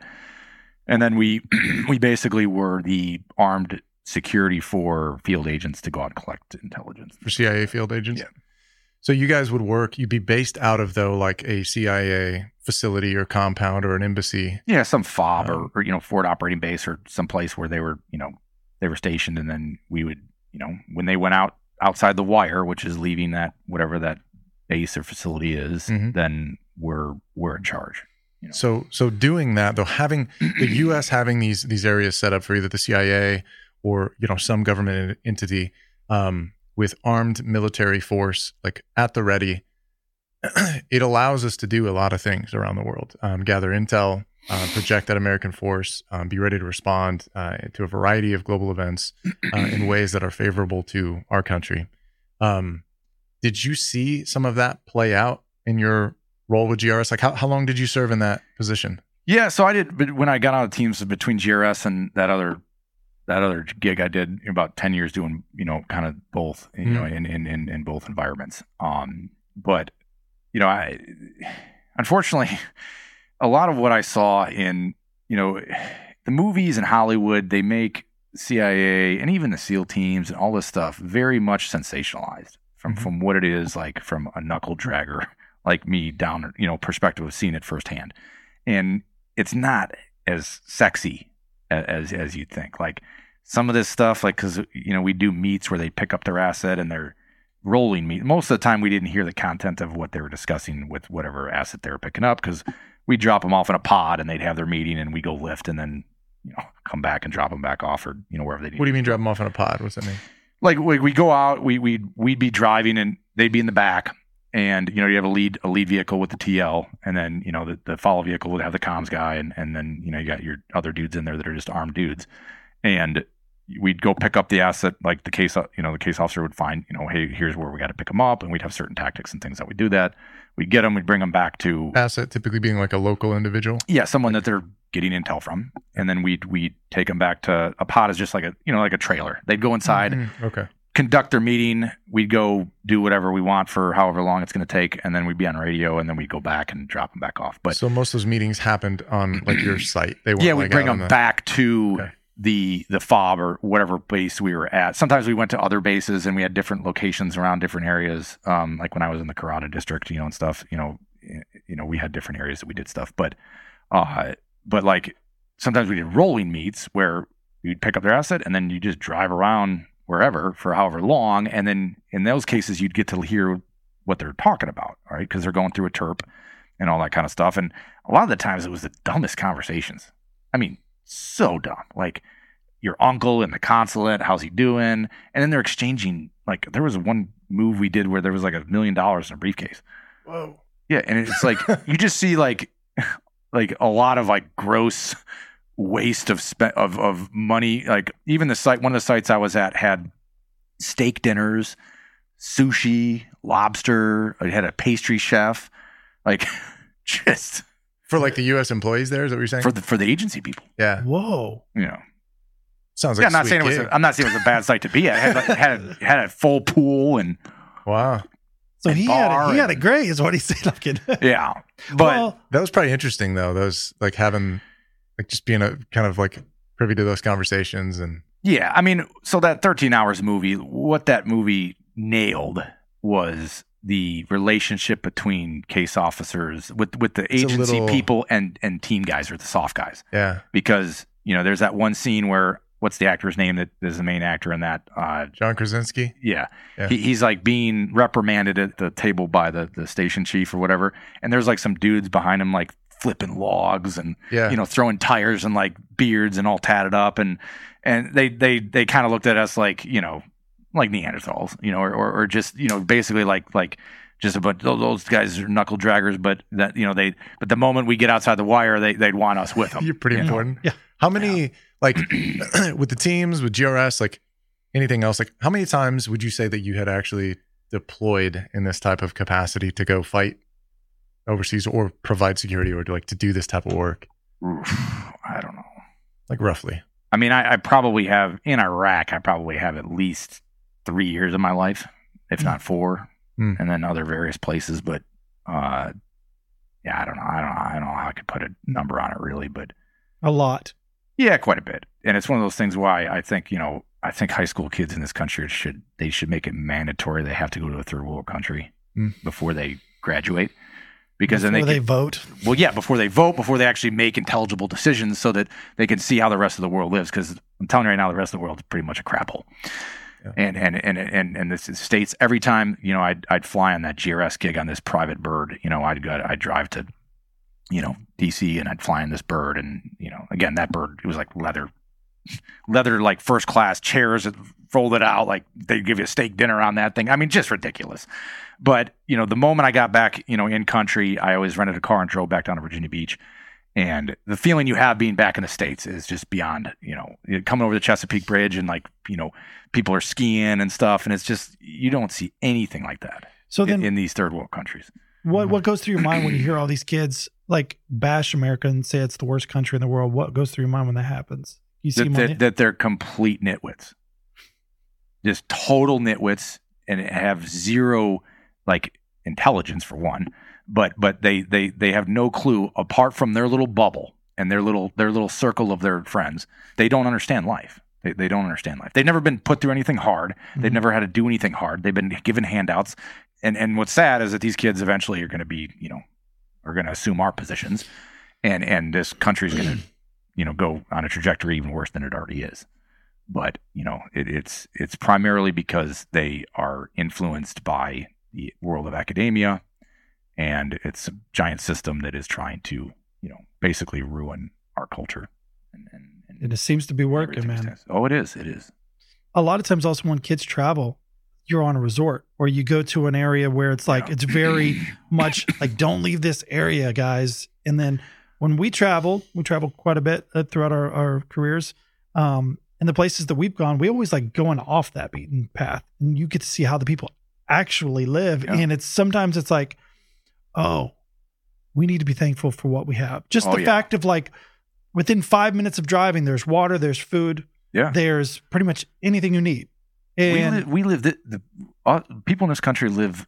We're we're living greater than ancient kings on, on, on, a regular basis, mm-hmm. greater than the ancient kings mm-hmm. with with the amenities, with the food, with the. I mean, I remember my second rotation in Baghdad. We in 05, we we were doing sniper stuff, and we were basically we we do a route recce where we look at different buildings, like, and eh, let's put guys in there, let's put guys in there, and we try to pick abandoned spots, mm-hmm. but over there, everything looks like it's abandoned. And so we'd pick a, try to pick abandoned spots. And then when we actually get inserted by, you know, whichever, whoever, whoever's inserting us, sometimes it's the army guys or whatever, we we get into that spot and we break into that that you know that apartment or whatever it was building, and there's a family in there, mm. and and and and it's like we got to hold them now for 48 hours in there while we do our thing, and then you know and all that. But so you still operate like basically someone would sort of like provide security. Yeah, they uh, did watch. One guy would have to watch the family, and then fortunately they couldn't leave you know, for wow. that, that whole so period. Still operate out of yeah, that. Yeah, we'd still use the building. Mm-hmm. Um, you know, but like I remember this this this nice lady, Iraq lady, was trying to feed us, and and I looked in her, like I got a glance into her fridge or kind of a fridge, and it was like just some like hummus in there with, mm. and I'm like, we don't need your food, you know, but you know, she was being nice, but they don't understand, like they just don't understand, like kids like that don't even understand what it's like to be hungry, you know. Do you think that's where some of the the hatred for um Real quick, Irene has to I leave a bit. I guess the lady went into labor. Ah, okay. My camera? She needs her her camera. Yeah. Um, let's pause for a sec. Yeah. Oh, um, I guess explain what just happened. Are we rolling? Yeah, we're rolling. All right. So we had to swap out that lens, and we all had like a big fiasco because my wife is in birth video and birth uh, photography, and one of her clients went into labor, so we had to cannibalize some of our gear. So sorry about the pause. Um, what were we talking about? Um, we were talking about snowflakes. yes, yes, and, and how these kids have no actual, you know, realistic worldview. It, it, it, it honestly breaks my heart how much. Like, look, we're not a perfect country. Nobody is perfect, but like at the same time, where else are you this free in the world? No, well, take for instance like the the, the race baiting that goes on oh by, by by the left in this country, you know, and kids thinking that this is a racist country and all that. No, go to these Ugh. third world countries like those that sh- that ship contract I did. You know, Indians and pa- like we go to ports, you know, Pakistani ports, then Indian ports. Like Indians and Pakistanis, mm-hmm. like they will just kill, they just they hate each other, just just because they just hate each other. Mm. You know, and and you look at you know the Muslim world with Sunni and Shiites and hate. I mean, the racism that supposed racism that, that goes on in this country is a complete farce. You know, I'm not saying it doesn't exist, sure, but it is not like it is in, in these other countries. Mm. And they don't even hide it over there. No, place, some no, it's, it's not okay. even. Yeah, people think we're racist here, and you just have no clue. I mean, I remember one place I went. Um, they didn't allow me in the building, and I was like, they're like, yeah, we don't like you. You're American. Which yeah. you are not allowed in here. I was like, oh, oh yeah. and they they just kept calling me the white guy, and I was just like, oh shit, like, yeah, okay, we're not going in that building. Well, if you were the white guy overseas, I was like the unicorn. I mean, I got I got looks like really. Well, especially when I did that, that GRS job, like we, I remember we'd pull up at stop, you know, stoplights or stop signs or whatever, and, and it'd take a minute for the people next to us to register, like look over. Where were you? Can I ask where you were? In Iraq. Okay. And they'd look over, you know, in the car and they'd see me and they'd be like, the heck? I'd never seen that they, white guy. What, know something was what up. Viking right? ship just landed on the coast. you, know? you do kind of look like a Viking. That's yeah. cool. I, I was like a unicorn. Now is that the vanilla gorilla? Yeah, it is. It is. That I mean, yeah, that's where the name nickname came from from the, the, teams. I mean, I had a whole bunch of others, but that was one of them. That I, I mean, I had the so I, I had Vanilla Gorilla Security LLC since I've had it since I was doing that CIA job because that's how they paid me was through that that LLC. And then mm-hmm. when I decided to make it a training company, I just kind of you know, just used the, the same LLC and came up with with a logo and all that kind of stuff. Did they call you Vanilla Gorilla in uh, in the in the SEALs? Uh, yeah, the, yeah, in the teams. One of my platoon chiefs did. Um, and then there was other ones like Snow Chimp, Powder, Powder. Most people don't know unless they've, you know, that's kind of like, well, that's our era, like that, that, Yeah. you know, one movie about the albino that has, like supernatural powers. And So you, it's just you're you're very Is blonde. that you? You're very blonde and very white. Is that why? Is that the? oh yeah, yeah. and let me tell you, at Buds, it was not good for me. Oh, really? What, what do you No. mean? Because you you stood out. Oh yeah. So like every dude tells you like you know when he's prepping you like if you're asking questions like about buds and how do you succeed and they're like just be a gray man just kind of Blend in. disappear. But for me, no. Like the whole class. I mean, I posted a video of uh, one of our PTs on the grinder, you know, on our buds PTs, and like you can look out over that whole class. Where you know, we the we have the little UDT shorts, little tight UDT shorts on with no shirts on, and everyone's got a shaved head, so everyone kind of looks similar with a shaved head. And you look out over the whole class, and yep, there's Ben. There's Ben. I mean, I was watching it years ago. I was watching it with my kids, you know, showing it to them, and they're like, "Oh, there's Dad. There's Dad," because they're just like a beacon. Yeah. Wow. I mean, at the day one of Buds, I, got- I had like multiple instructors coming up to me and like, you know, they're beating you and make. And when I say beating, I don't mean like physically beating. It's just a military term for like doing exercises until Sure. you get smoked. But they're beating me. Which can be worse. Yeah, they're beat, they're beating me on the grinder and like, you know, they're coming up to me and they're like, they're like, are you? What's wrong with your skin? Like, are you albino?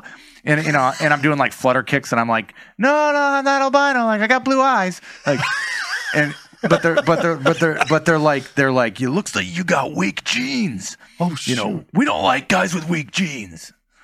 You know, 'cause it- Really? yeah, it's all about like Yeah. what are you you know So you had to prove them wrong. getting alphas with you know with good genes through the program. You know, and then it's like you know, so so my problem was is that I either would either I could I could play it two ways. I could either slack and get friggin' hammered because they they they can like smell weakness to mm. where if you start to you know perform you know subpar, they will hound you.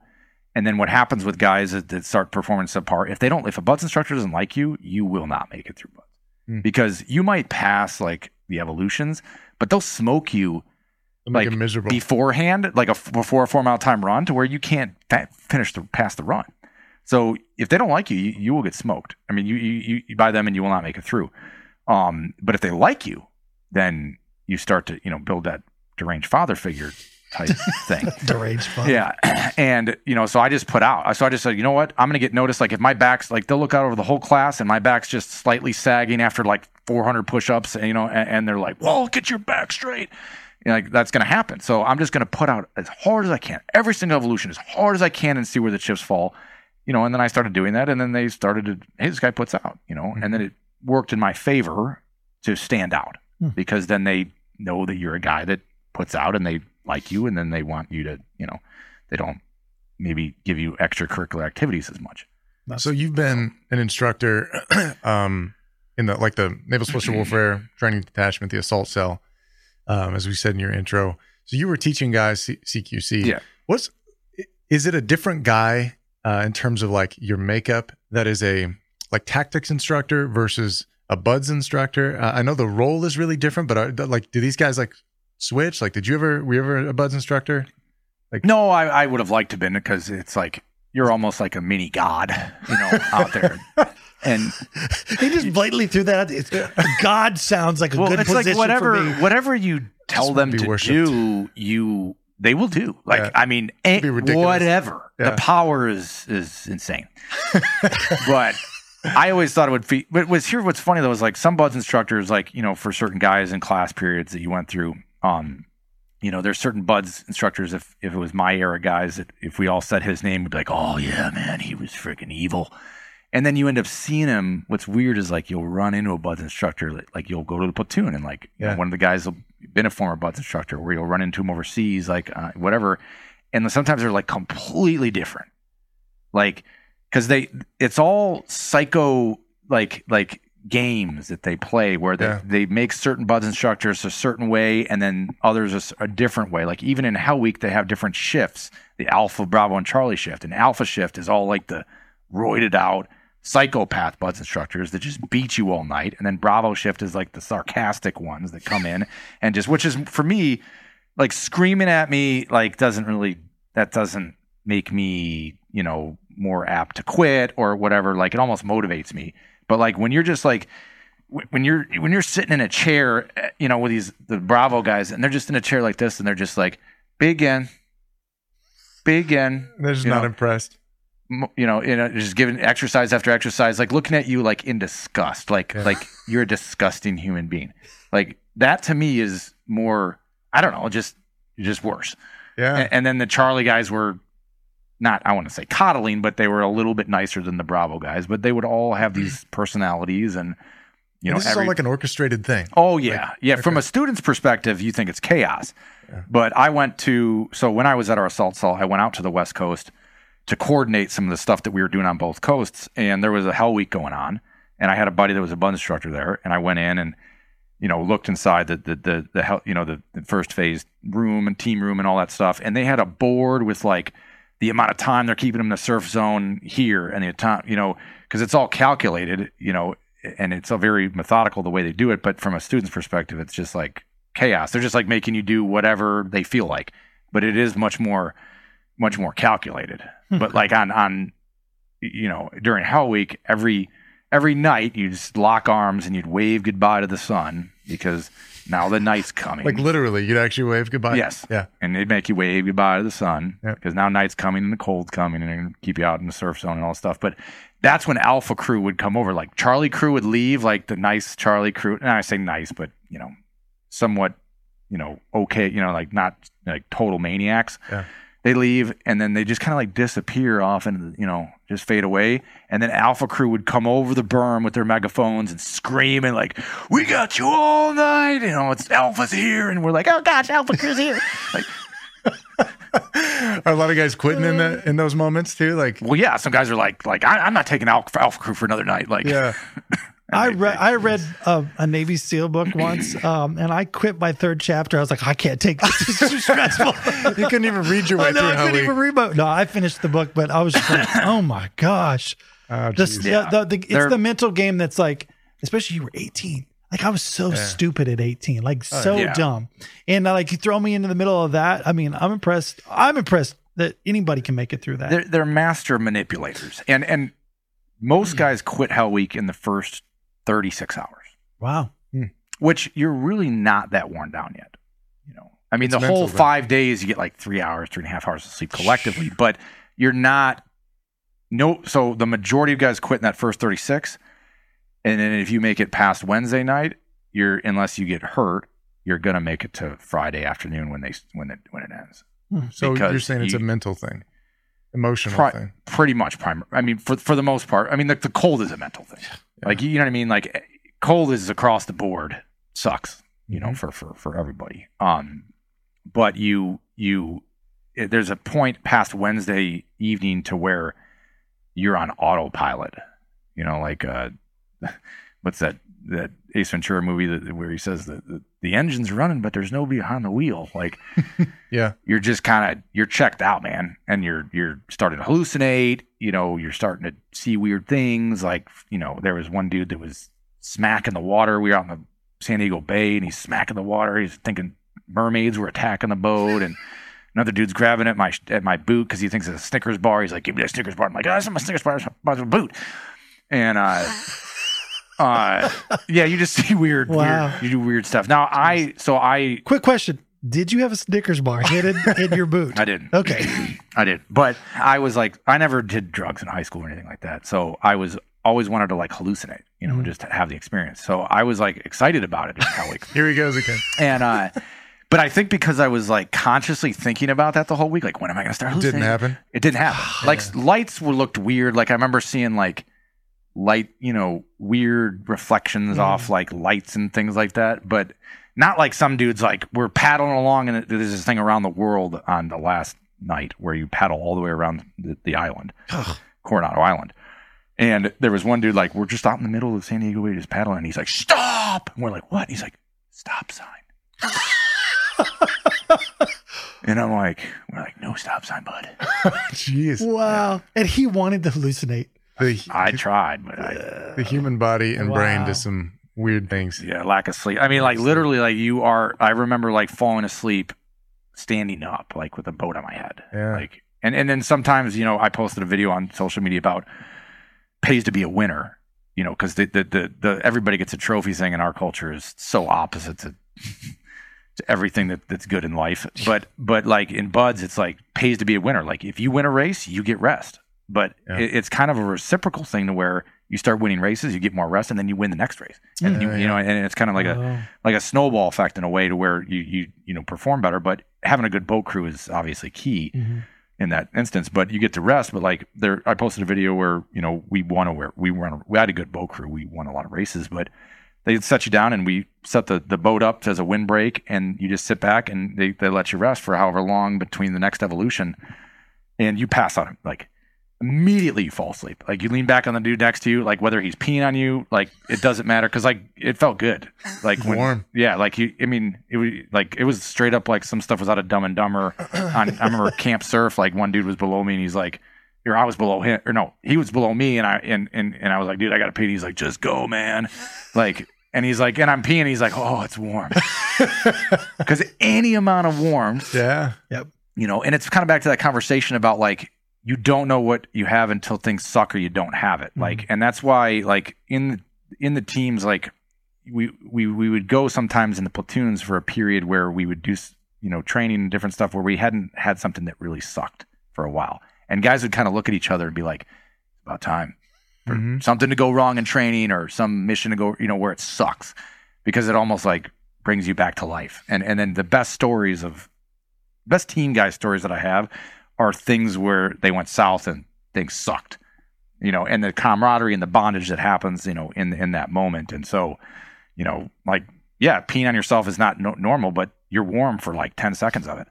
But it's also a love hate thing because you're you're inside of your waistband and your your in, in your thighs are completely raw, like meat. Mm. You know, just oh, so probably hurts. Op- yeah, meat because of the sand. Yeah. You know, imagine running around with sandpaper all week because yeah. they dump sand on your back, they dump sand in your pants. They, you know, you're you got sand in your. What do they so, call that? A sugar cookie? What, yeah, what, and I mean, you see, like if you go to Coronado Island, like you know, dudes that have been through Hell Week, you know, because they walk around with this little waddle thing, you know, you, you know, because you're, you're yeah. friggin' chafed so bad. I mean, guys, I got a buddy in my buds class that has permanent scars around his belt line mm. from from where it was chafing. Um, but so you're you're warm for a moment, but then the pee's burning, you're chafing, but it's just kind of like mm. worth the cost risk benefit, like. it's almost worth it for a moment. Then you're like, ah, it burns. So, so how does all this stuff translate to the SEAL teams then? Like, obviously, you you do missions that suck, you do things that are hard, you do things that hurt. Um, but like, why is it so important to go through this um, to prepare guys for what's to come? Because like Buds instructors would say in Buds, like, you know, I, I've I've been more miserable in certain spots in the platoon than Buds. And at the time, as a student, you're like, no friggin' way. But then you, there's certain stuff in training. I mean, I remember this one training thing. We were we were climbing Pikes Peak and doing cold weather training, and and this storm came in, and dude, it was it was bad, man. I mean, dudes were almost falling off the side of the mountain.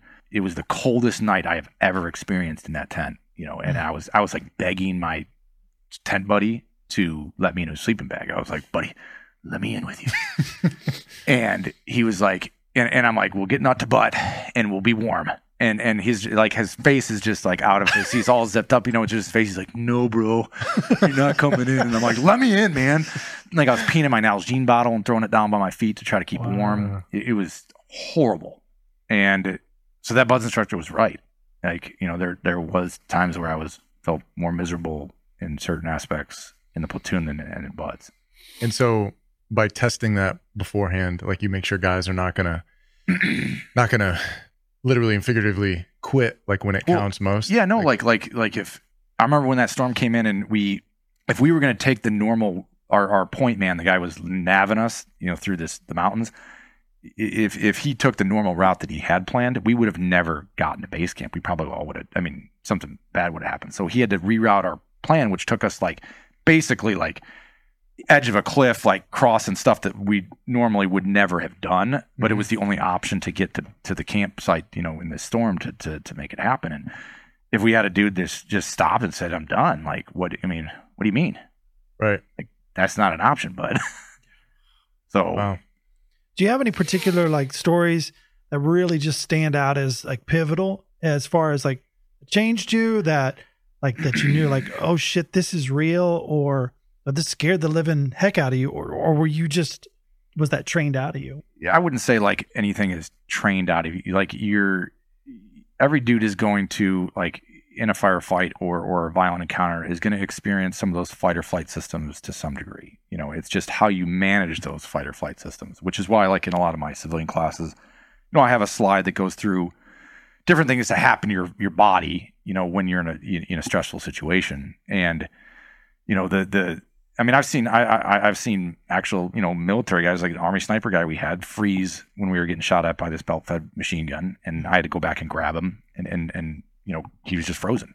You know, it happens even to military guys. So like I always tell civilians, like unless you train, because whatever you whatever you train on, and what you do on the range or what you do in your training is gonna is gonna translate to real life. So whatever you do whatever however you wear your gun however whatever you do in in in training make sure it's exactly what you would do in in real life. Because civilians are just not going to have the amount of you know put in the, enough of those situations to know how to manage it. And unless you have you muscle memory created for those certain types of things in training i mean even you know in you know perfect example is like uh magazine changes you know in the teams like in training you know, in a land warfare environment where you're patrolling around the woods and then they they put a, a target up and they say contact right and you're shooting and moving around and stuff. You're out in the woods and guys would take their magazines and they they'd stuff them in their in their cam camouflage tops. Like they tuck their shirts in and stuff them in so that after the training was done, they wouldn't hike all over Kingdom Come and have to pick up magazines. Mm. But then what happens when guys are starting to rotate overseas in, in, in combat? They're instead of doing a quick magazine change and dumping that mag and putting a new one, they're stuffing it, taking the time to stuff it in their in their shirt mm, yeah. because that's what they did, you know, in training, which is is going to equate to to real life. So nobody, no no one's going to say that that you don't have some fear or, or, a level of fear of that fight or flight system being pegged when you're in a firefighter in those situations. It's just the experience of the more you're exposed to it, the more it becomes normal where you manage it more. Better. So if that becomes the normal that you can manage that, what is it like coming back to civilian life, man? I mean, because well, like, I, I mean, yeah, and a lot of guys, a lot of guys that get out of the teams do not make a good transition. You know, a lot of guys will go into other types of jobs that you know that tap that uh, dopamine. Yeah. But the problem for a lot of guys, if they get out and just do the whole, total civilian thing um, without you know any anything else, like when your dopamine system is pegged all the time with being in that environment, it's very hard. Like you almost need to pick up like some hobby like base jumping or or riding ATVs out out, out west, like uh, you know, on crazy trails and stuff to to be able. Like my one buddy that I did GRS for with for a long time, he's one of my best friends. Like he kind of had to, you know, get into he got into racing, you know, UTV, you know, UTVs and stuff because yeah. it was and I didn't think it was that exciting until I went out with him, and I was like, I was like, yeah, this is awesome. I'm like, this does tap your dopamine system because he took me on a ride, and I was literally like more scared than some operations I went on because I thought we were gonna die because he's whipping through because he, you know, he's just flying through these trails, and I'm like, this is insane. But they um, use those in, in some units, don't they? They do. We had them in, in one of our mobility cells, but they weren't as used as much as that we, you know, I didn't use them a ton. Okay.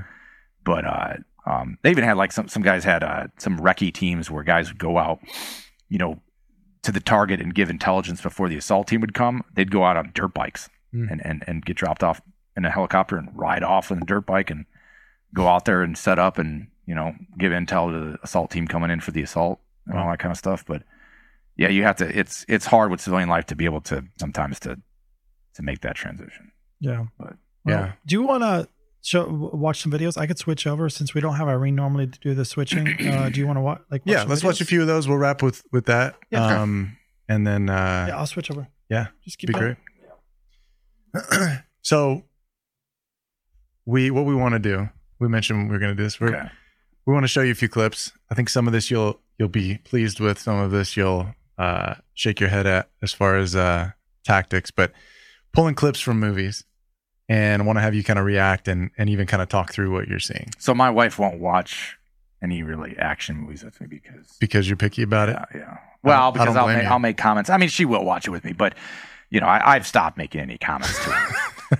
I mean, I, show. I, I, well, no, she, I show her like one of my tactical videos or whatever that I think's like the, we, the one we made, and she's like, yeah, it looks pretty good, and I'm like, what's wrong with you? She's like, Where, "Where's the story, though?" I know. Well, my other thing too is is like I married a woman who is all girl, you know, Mm, because I think what I was drawn to with her uh, was that I was around a bunch of just meat, you know, and, and alpha, like just all the time, just like, you know, just uh, tipping Copenhagen, just uh, let's go kill dudes. Like, and then I find a woman that's like not that, you know, like someone Yeah. that's not that. And I was like, oh, this is kind of a, a nice uh, break, you know? Yeah, yeah. It's a, it's a. What is that? Like the she's not gonna theory? sit there. She's not gonna sit there and talk friggin' tactics with me. You know. Yep. But there's some dudes that like marry chicks that like literally think they're a seal. Like you'll be at a bar and they'll be or wherever and they'll be like arguing tactics with you. no, no, I'm not kidding. Like they'll, they'll that Are some of them in like a some sort of like combat role? no, no, like they, or they're just their husband's a team guy and they're they're they're because they were a frog hog or something and they they went after that you know because Hold on, hold on. What's a frog hog? Wait, frog hog, fog hog? What'd you say? It's these chicks that just want to go after you know date seals, Really? which That's- my wife was not one, you know, not that at all. Yeah. So we learned a new word, frog hog. yeah. I take it that's not a compliment. Um, No, it's just basically well, you know, like uh, like you'd have like your t- term like a gold digger for someone. Yeah, or rich. like a, um, it's just chicks that want to be with team guys. Or uh, what do they call it? The girls that go backstage. uh, groupies. yeah, Groupies, yeah, yeah, Well, yeah. that's essentially what it is. Yeah, It's a groupie. All right. So, Super did we want to do the? What was the name of the movie that we? So pull up, Jake. Do you have that list in front of you? I do. What first? Which one do you want to see? Pull up uh, clip four. Give me a second. Um, do you know the name of it real quick? Yeah, so it's it's it's the movie Navy SEALs. Which uh, I'll say as, Yeah, as a this one. caveat: there's two actors in this movie that were in my buds class. Oh, really? Yeah, Uh, like playing playing team guys. yeah. Was it Charlie Sheen? No, not in not in this one. In, in, Was Charlie in- Sheen in your buds No, in, class? in Act of Valor. Oh, really? My swim buddy is. I don't know if I should. Well, I guess I could say. Well, his hold name, on, we're 'cause He gonna- was in the movie. Hold on, we're gonna We'll talk get- we'll about him His a name's. Ray Mendoza. He was my swim buddy. Like so, I I, I didn't the Act of Valor when I wasn't like I, I- that wasn't like something like oh I'm gonna go watch Act of Valor, you know. Uh-huh. Which in these guys' defense, they kind of forced them to do it. Like they made them do it in a way for a recruiting thing. It felt You like know? uh, I enjoyed it a lot. It felt like a recruitment. Yeah, but they kind though. of forced them to do it. And another guy, the, the, one of the guys in here, uh, he's got a gold tooth. AJ James. Uh-huh. He, he was in my bud class. In fact, Okay. I actually just worked with him not too long ago on a contract. Yeah. Ah. and uh and so when I watched this, I'm just like, I, I- you know, a buddy, you know, wanted to watch it with me, and I'm like, fine, I'll watch it. And and we're watching it, and I'm like, what? Like it was weird to see them Yeah. because I hadn't seen them since Buds, you know, on the big screen. Have Uh, you, But So um, I'm going to push play on this one real quick. I- I- review this one. Is so okay. so Jake, go. what is this one? This is Navy SEALs 1990. Yeah, we're gonna- oh, Paxton goes to thermal, switching to Do you want to watch it? not Starlight, switching here, to hold on. thermal. hold on. We're gonna we're gonna watch from uh, Classic. from uh Jake a minute and thirty seven to a minute or sorry sorry thirty seven to a minute fifty. 37 seconds. Yeah. So Okay. they're they're they're in the they're doing like they're moving through the street. yeah, I know. I, I, You probably know the movie. I know every. you know it well. Every- Okay. Oh, here, here we go. In fact, I use this clip in my night vision class. All right. So just talk us through anything you see, good or bad. If you're the if you're the instructor, make sure it's Well, down enough, Jake. Where So he can, first of all, pause. your First of all, first of all, they're- running around with MP5s, okay, which is nine millimeter, which is not, you know, it's not. The movies are not like real life. Like we, I've shot dudes before. Uh, you know, actually, one of the first guys I shot, like they didn't go down right away. Oh, with No. a with two two three or five yeah, five five six. Yeah, they didn't go down right away, and especially like early in the wars, they were using green tip, which is a tungsten core round, which just zips right through them and doesn't do anything. If you're Oh. shooting at them behind a car or some sort of you know some sort of structure, it's it's it's good because it'll penetrate through it. But just flesh, it just zips right through.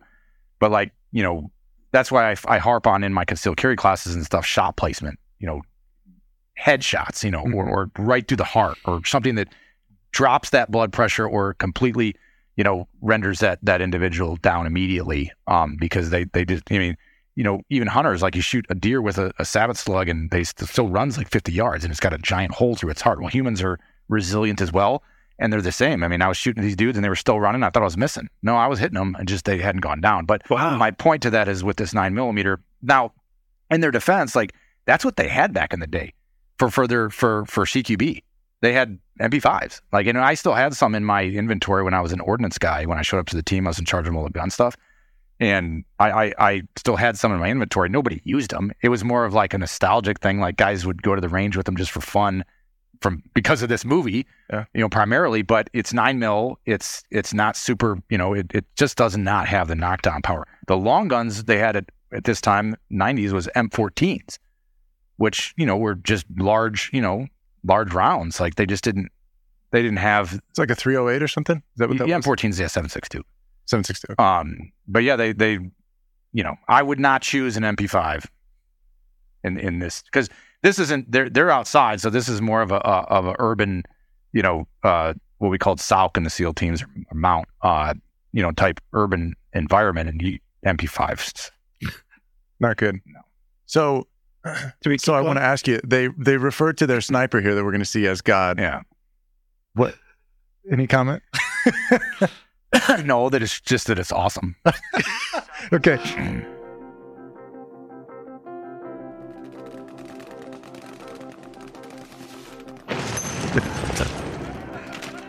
Also, 50 cal. That's what he's using here. Okay.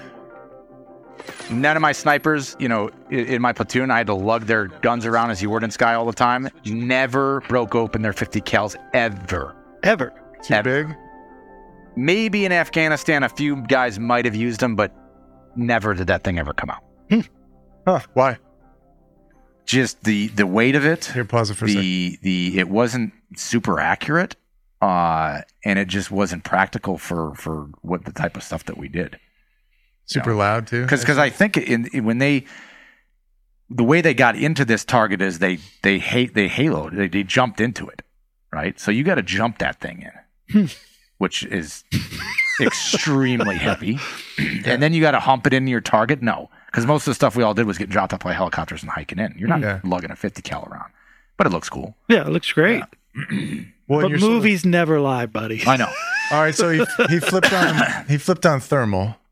which is not thermal though. Like it's some computer animated.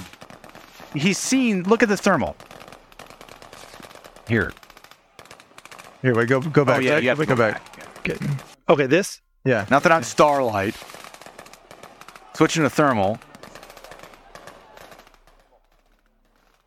What is starlight? Is that real You thing? can't see through freaking walls with thermal. It's on TV. It's real. I know. it's ridiculous. And the thermal they had back then was like just a joke. It wasn't even like they didn't have a scope that was thermal back in the 90s. None- Okay. None of that. Uh, I mean, even the thermals I had in the early 2000s were kind of crappy. what about this? Watch this. There's a lot of rounds that just went out of that gun right past that guy. Oh yeah, probably. man. Oh yeah, probably more than 32. Oh yeah. All right, that's it. So Wow. so those guys all lined up. They all sat down and lined up in the street. Is that like what is that? No? That, that- that's again that that is the. Remember, I talked about how like Vietnam era tactics to where so this is a urban slash you know land warfare type of environment movement. This isn't CQB CQC, but in the in in the way that we used to do that when I right when I showed up as a new guy was we'd be patrolling or something and we'd take a contact and a whole element of guys would stand up and make a movement whether it's an aggressor movement where you're you're trying to you know flank them or something or break away from the contact but all the whole fire team would stand up together up down and then shoot at the same time and then the other element would you know move back or move forward or how whatever the, the calls were that were coming over Is for- that so you're not shooting each other? yeah, yeah, yeah. But you, you know, you, you, you, but, but my point is, is that the whole fire team would get up and then get down. Well, we started realizing in all these friggin', you know, getting in contacts and, and in firefights that like, why are we having all four dudes stand up at the same time and then go down? Why don't one dude? Every dude it works with a pair. Like that element is still making that tactical movement, but each dude is broken up into his him and his buddy. And I'm up. Only one dude's up at a time, and the other dude's down. I'm up, he's down. The other two guys are working their thing. He's up at some time, he's down. Using cover and concealment between your bounding movements and, and moving. You, you know, the, the whole thing where you're all up and then you're down is is ridiculous because now every every dude is highlighted and, and his signature is exposed to, to take rounds rather than having two one dude do it at a time, you know, in, in these pairs and, and move between cover and concealment. I feel like with the military, I love history, and I see this a lot where I watch these old movies and they're talking about tactics from back in the day. You know, uh, I'm glad that it's evolving as far as with people seeing that things need to change. Yeah. Because, like, think about it, man. We used to line up and take shots at each other. Oh, I know. And Civil- Civil I War? can't Yeah. imagine the Civil War thing. Oh. It's like like eh, I don't want to be in the front row, bud. yeah, then, yeah, for Yeah. real. And then I'd be it- like, why don't we fight these dudes from behind? And, and Right. Well, people were like, it's dishonorable. It's like, hey, man, y'all are lining up and taking turns. This isn't chess. Yeah. Like, what are we doing? Do you feel like Vietnam was where that like changed? Like with the, the idea that like actually the the entirely different set of rules, this sort of guerrilla warfare Yeah. that that isn't honorable, like that ended up kind of being what SEALs adopted is that kind of Yeah, kind of. right? I mean, they they they they they teach you in the in buds to like think differently. Like they don't want you conventional. Like none of our guys' gear was the same. You know, they you know some guys were wearing like Realtree pants and a Crye top with a with a plate. I mean, everyone had like their their med kit in the kind of the same area so that if someone went down they knew where it was but mm-hmm. apart from that dude you you wear your stuff however you want it to mm. and and but but but they wanted that type of thinking to think outside the box because then you can you translate that to like tactics and they want you thinking differently for how you operate you know? So like we would do you know different stuff to where you know we'd come in have a helicopter come in. We'd already hike into the target have a helicopter come in and land. Like we're getting off right like we did things you know in the in you know before. And then they they're drawn to that because they think we're getting off and then we friggin' flank them and hit them from behind which we've already hiked in and set up in an L and then shooting them like fish in a, in a, in a barrel. That's smart. Using your own Um, old tactics. yeah, like the, the, like I had a, a buddy of mine that uh, was in Fallujah, and he was a sniper, and they his platoon they drove a Humvee a Humvee down, and there was this area they were they were trying to draw out all these fighting age males, you know, and and you know kill a bunch of them, and they knew they were you know they were there, they were just hidden and you know kind of embedded in the in the city, and they blew up till they they got out of the Humvee and started shooting like they were in a in a contact, a firefight, and they blew the Humvee up, and then they they egressed, they they got out and went to you know fell fell back, and other guys picked them up and they left, and then but it was all a show. And then all these dudes started to come out of the woodwork and like dance on, you know, and like "Ah, aloha stack bar, and and and then what did the snipers do? Pow, pow, pow, pow, pow. Just just smoked. them. Wow. Yeah, Dave, any other This clips is you want to guerrilla see? tactics. yeah. Yeah, so um go to clip five.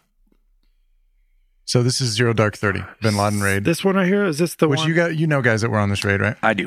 Um so Very close friends. yeah. So it looks like I'm already at 34 seconds in. Yep. so just to kind of preface this really quick, these guys obviously have already made noise on the target. Um, they've breached, you know, some outer walls and things like that. And um, but it, it's interesting to me. I thought this, in contrast to maybe what we just watched uh, with the Navy SEALs movie, um, I, I thought that this The documentary, right? this this yeah right this captured a lot of what I, I hear you talk about which is slow deliberate um even communicating um through the threshold Yes. these guys are calling enemies out Yeah. um and and particularly it shows a, a breacher so again just kind of want your opinion on this so go ahead jake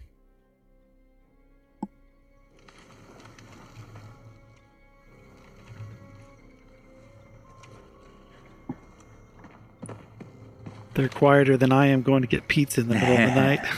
Well, that's the whole goal. I mean, definitely not dynamic No. trying the trying the doorknob first you know yeah. thought that was interesting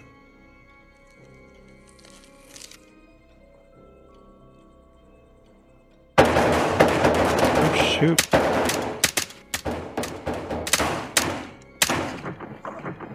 So I don't know what that one dude. I don't know who you know had the tactical oversight of this dude, but I don't know what that one dude was doing in the fatal funnel right there. Uh, so go know, back jake sh- shooting through it. Um, So he like backed away from the door, standing in front of it. Is that what you're saying? Should have just got up against the wall, or what? yeah, yeah. He seems like he's in the in in you know what would be the fatal funnel. Yeah. Um, which is where you don't want to be. I mean, the other thing is that that's an outward opening door right there. Uh, you know, one of the things. I mean, and these are like this is just one percent stuff that I'm picking apart. Um, but when I come up to an outward opening door, and and I'm gonna have my gun like I call it the, the wing guard. I'm gonna retract my my my rifle so that I go up to, to do that to pop that door. You know, it's outward nobody door. It's gonna swing this way, but the crack of that door is where as soon as if that door would open, there'd be a dude standing right there. But I have my gun where see how he low ported his gun. Mm-hmm. You know, he put his, his gun at the low port and then he went to go open it and obviously it was locked. But I'm gonna have like if I'd popped if that wasn't locked and I popped it open, my gun is gonna be if there's a dude standing right there, I'm gonna be able to sling lead right on you know right mm. at his chest chest center mass level. Um, so that's a little bit one percent thing that I you know I if I was tactically overseeing this movie that I would change. Um, but this right here, I mean, he's way out I don't know what he's doing uh, in that little. You know exactly what it probably scene. was. Is some camera guy like myself was like, "I need to see you over here." probably. And there's people arguing like, "No, no, that's not tactical." It's like, "No, I can't see it." Yeah, I don't know what he was doing out in the fatal funnel like that because you would you would you'd be against those walls mm-hmm. uh, on both sides, and and now obviously you need to you, you need to ply around and sling lead through the door, mm-hmm. but you're not going to be you know out in the middle of anything. So bebopping around. So go back, Jake. Go Got back it. one second. Right there. It sounds like he call he calls him out or is trying to here. Get a fire, eat dick. down. Roll your hands in the air. Yellow. Down, down, down, down. Yellow, Down. Down. Down, down, down, down. You're killing me. Look off.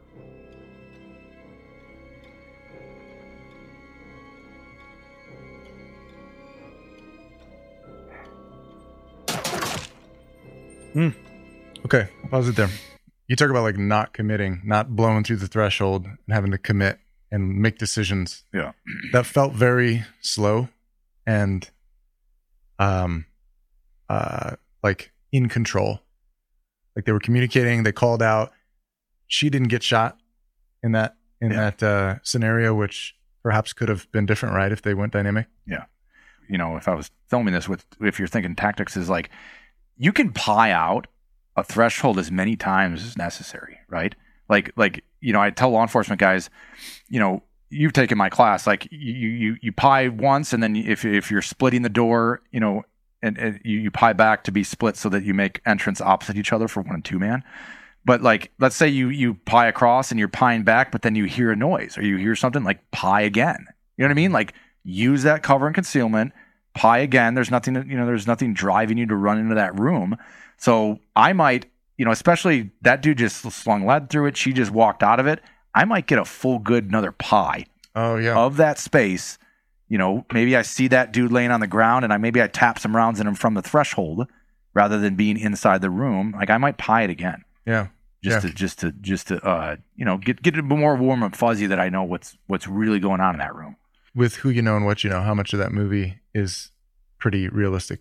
There's some realistic elements to it. You know, there's obviously some stuff that I, am not going to say and can't say, but there's some really cool. That's the stuff we really want you to say. I know, but um, kidding. Last clip. What you got? Go to clip one, or no, sorry, clip two. Active guy, a guy in my bud's class was actually from that movie. You know that that dude that clacked himself off and killed all those CIA people. From which movie? Uh, Zero Dark Thirty. Yeah, he so, was in the movie. Yeah, he, he, earlier in the movie, it, it you know they it's a, it was a, the biggest disaster that the CIA ever had. With you know this guy played him for all this time, and then you know set up this meet with them, and then he had an S vest and blew himself, you know, blew himself up because wow. he you know basically tricked him and they didn't do the the the the the, the chick CIA lady didn't do the proper you know basically vetting and, and what they normally the GRS guys normally do because you know she was like, oh, he's going to give us some high up, you know, you know Al Qaeda guy, and he's going to give us his intel, and he played him, and then blew himself up and killed about I don't know eight people or something like that, including mm. the guy that I went through buds with mm. was doing GRS on his first contract. Oh man, yeah. Mm.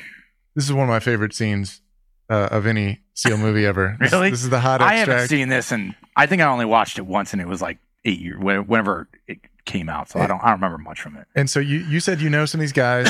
You've done some recent contracts um, overseas with these guys. Yeah. Um, but I love this scene. This is hot extract. They've stirred up the hornet's nest. They're they're running out. Um, and then they're supported by the SWCC guys, the riverboat guys. Yeah. So all right, let's play it. Good to go. You took one to the face, man. You're a hard motherfucker. Where are we? Going out with an extract. That's your buddy, right? Oh, Who's talking? AJ, Oh, wait, go back. Sorry. Yeah, you got it. I think that was AJ. Where are we? Going our way to this truck. They took one to the face. Do we get it? Yes. Oh, I got it. Yeah, yeah, that's AJ. AJ, AJ, Yeah. splash it, splash it. Water, water, water. And that's Ray Mendoza, my swim buddy in Buds. Oh, they do that. I got her. I got her. I had to go out.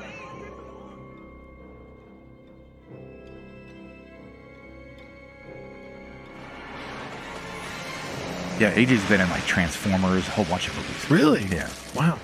He just did a Will Smith movie.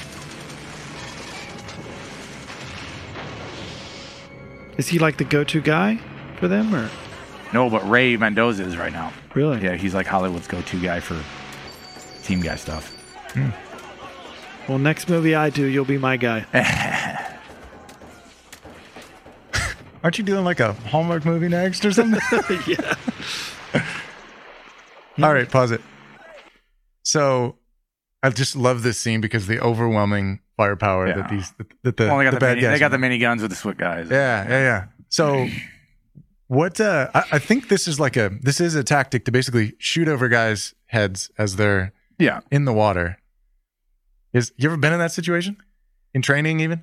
Uh, yeah. I mean, we, the, like we did stuff with the SWAT guys. I mean, unfortunately, those SWAT guys, man, they got the raw end of the deal in the wars because there's no friggin' water. There's there, no water. you know? Yeah, right. Yeah, this is like South America. Yeah. So they they didn't, unfortunately, you know, good dudes, but they just didn't get, you know, they didn't get worked much because we didn't need them. yeah, Um, yeah, yeah.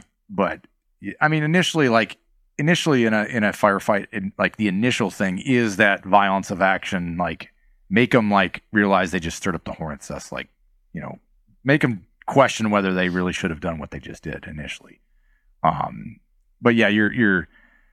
I mean, if you, if you got to shoot over guys' heads, like you got to. I mean, there, there's there's certain tactics and things that we don't violate at the end of the day, but a lot of those are there. There's it can be it, it's loose, like you know, it, it, and guys trust each other, and at the end of the day, like you know, you trust your buddy next to you that he's not going to shoot you, and so you can push the envelope a little bit sometimes with uh, you know how you do things that, Yeah, that conventional units can't do because they just guys will they'll have fratricide and they'll shoot each other. Hmm. So But if you do get shot, you get Budweiser, right? Or Bud yeah, Light. you get Bud Light six Bud Light, pack. six pack. I cannot believe that. Here's to you, Mister Blue on Blue. All right. Well, look, we gotta we gotta wrap this. Yes. Um, we've taken a ton of your time. Yep. Which, thank you for that. Um, this has been awesome. Um, I uh, I can say, having been through a few of your courses now, um, it's incredible training. Uh, it, it is like you if you know anything about the field teams, um, people ha- like you hear this crawl, walk, run philosophy that's taught. Yeah. I feel like that is you know the experience that that uh, we've we've had and that you teach. Um, you know, it's very accepting of of people at different levels. Yeah. Um, and I think even in like law enforcement departments, you probably see that to some degree. Oh yeah, Um, but uh, if you're interested in uh, taking a course, if you're civilian or if you're a law enforcement agency, um, and uh, like there is a lot that you're going to take from from working with Ben, working from his team. You've got a lot of guys that are elite guys that yeah. I got another former Navy SEAL that helps me out with classes. Uh, a guy that retired out of uh, SEAL Team One, Three, and Seven. Yeah. uh, just he, he just retired a couple years ago. I got two pure, 20, 20 something years, right? yeah, in the teams? I got two pure SWAT guys um, that uh that work for me as well. Yeah. So and you've got students that travel from from pretty far. So uh, if you're in the Midwest at all, we're in Illinois. Uh, it's where where we're all based. But um, if you're anywhere in the Midwest and um, are interested in this training, interested in having him come to you know your agency, um, we're we're gonna put all your stuff in our description of the video. So and our um, law, enfor- in our, our we're focusing on Illinois law enforcement right now, but Yeah. um, doesn't mean we won't do. I mean, we'll go wherever somebody wants. So hey, wherever the money's at, right? Yes, sir. Yep. Man, for real, thanks for coming on. Um, I've learned already so much about what you guys do. It makes me really appreciate the the sacrifice that you guys did, and and it breaks my heart that people don't um, show as much respect as they should to to guys like you. So I want to say thank you Thanks. from uh, Sure. Thanks. from a guy who honestly benefits from the the the stuff you guys had to do. I mean, um, I'm, I've done some amazing stuff because we have a free country, and uh, Yeah. it takes guys like you. And I want you to know I appreciate you. Thanks. And Sure. uh, Thanks for having me on, guys. yeah, we'll have you back on again. I mean, anytime something happens, I'm going to call you now and just be like, "What the fuck's going on?" You're going to be our resident expert. Yes, um, we need one of those uh, because I feel like so many people have their opinions on things, but they haven't been there. They don't know what things are like. They they don't know from the guy's point of view, and and uh, Yeah, I, I mean, I still got buddies that are still in. Um, granted, they're all like Master Chiefs, and about you know the, the sad thing is is that I'm going to be you know my era of of guys. You know, they only probably got a couple years left, and then they're mm. all going to be gone, and then you're going to be left with nobody that's seen combat again. Like all the com- like my buddies that are still in that are Master Chiefs and above about getting out there. Like, sad thing is is like all that combat experience with you know the 2001 to you know 18 you know or whatever mm-hmm. is going to be gone and now you'll still have the, the the the tactical things that they've you know benefited from, but you're going to have guys that are you know that we haven't been in any conflict. Or is the military going to be contracting guys like like you guys then to like provide that combat experience? they I should they should. Probably. We should advertise to them Let's do it. specifically. Yeah. Hey man, thanks for coming Yep. on, and uh, your time is valuable. So thank you so much. Appreciate it. Appreciate it. Cool. Well, let's wrap, guys. Dun, dun, dun, dun. That's it.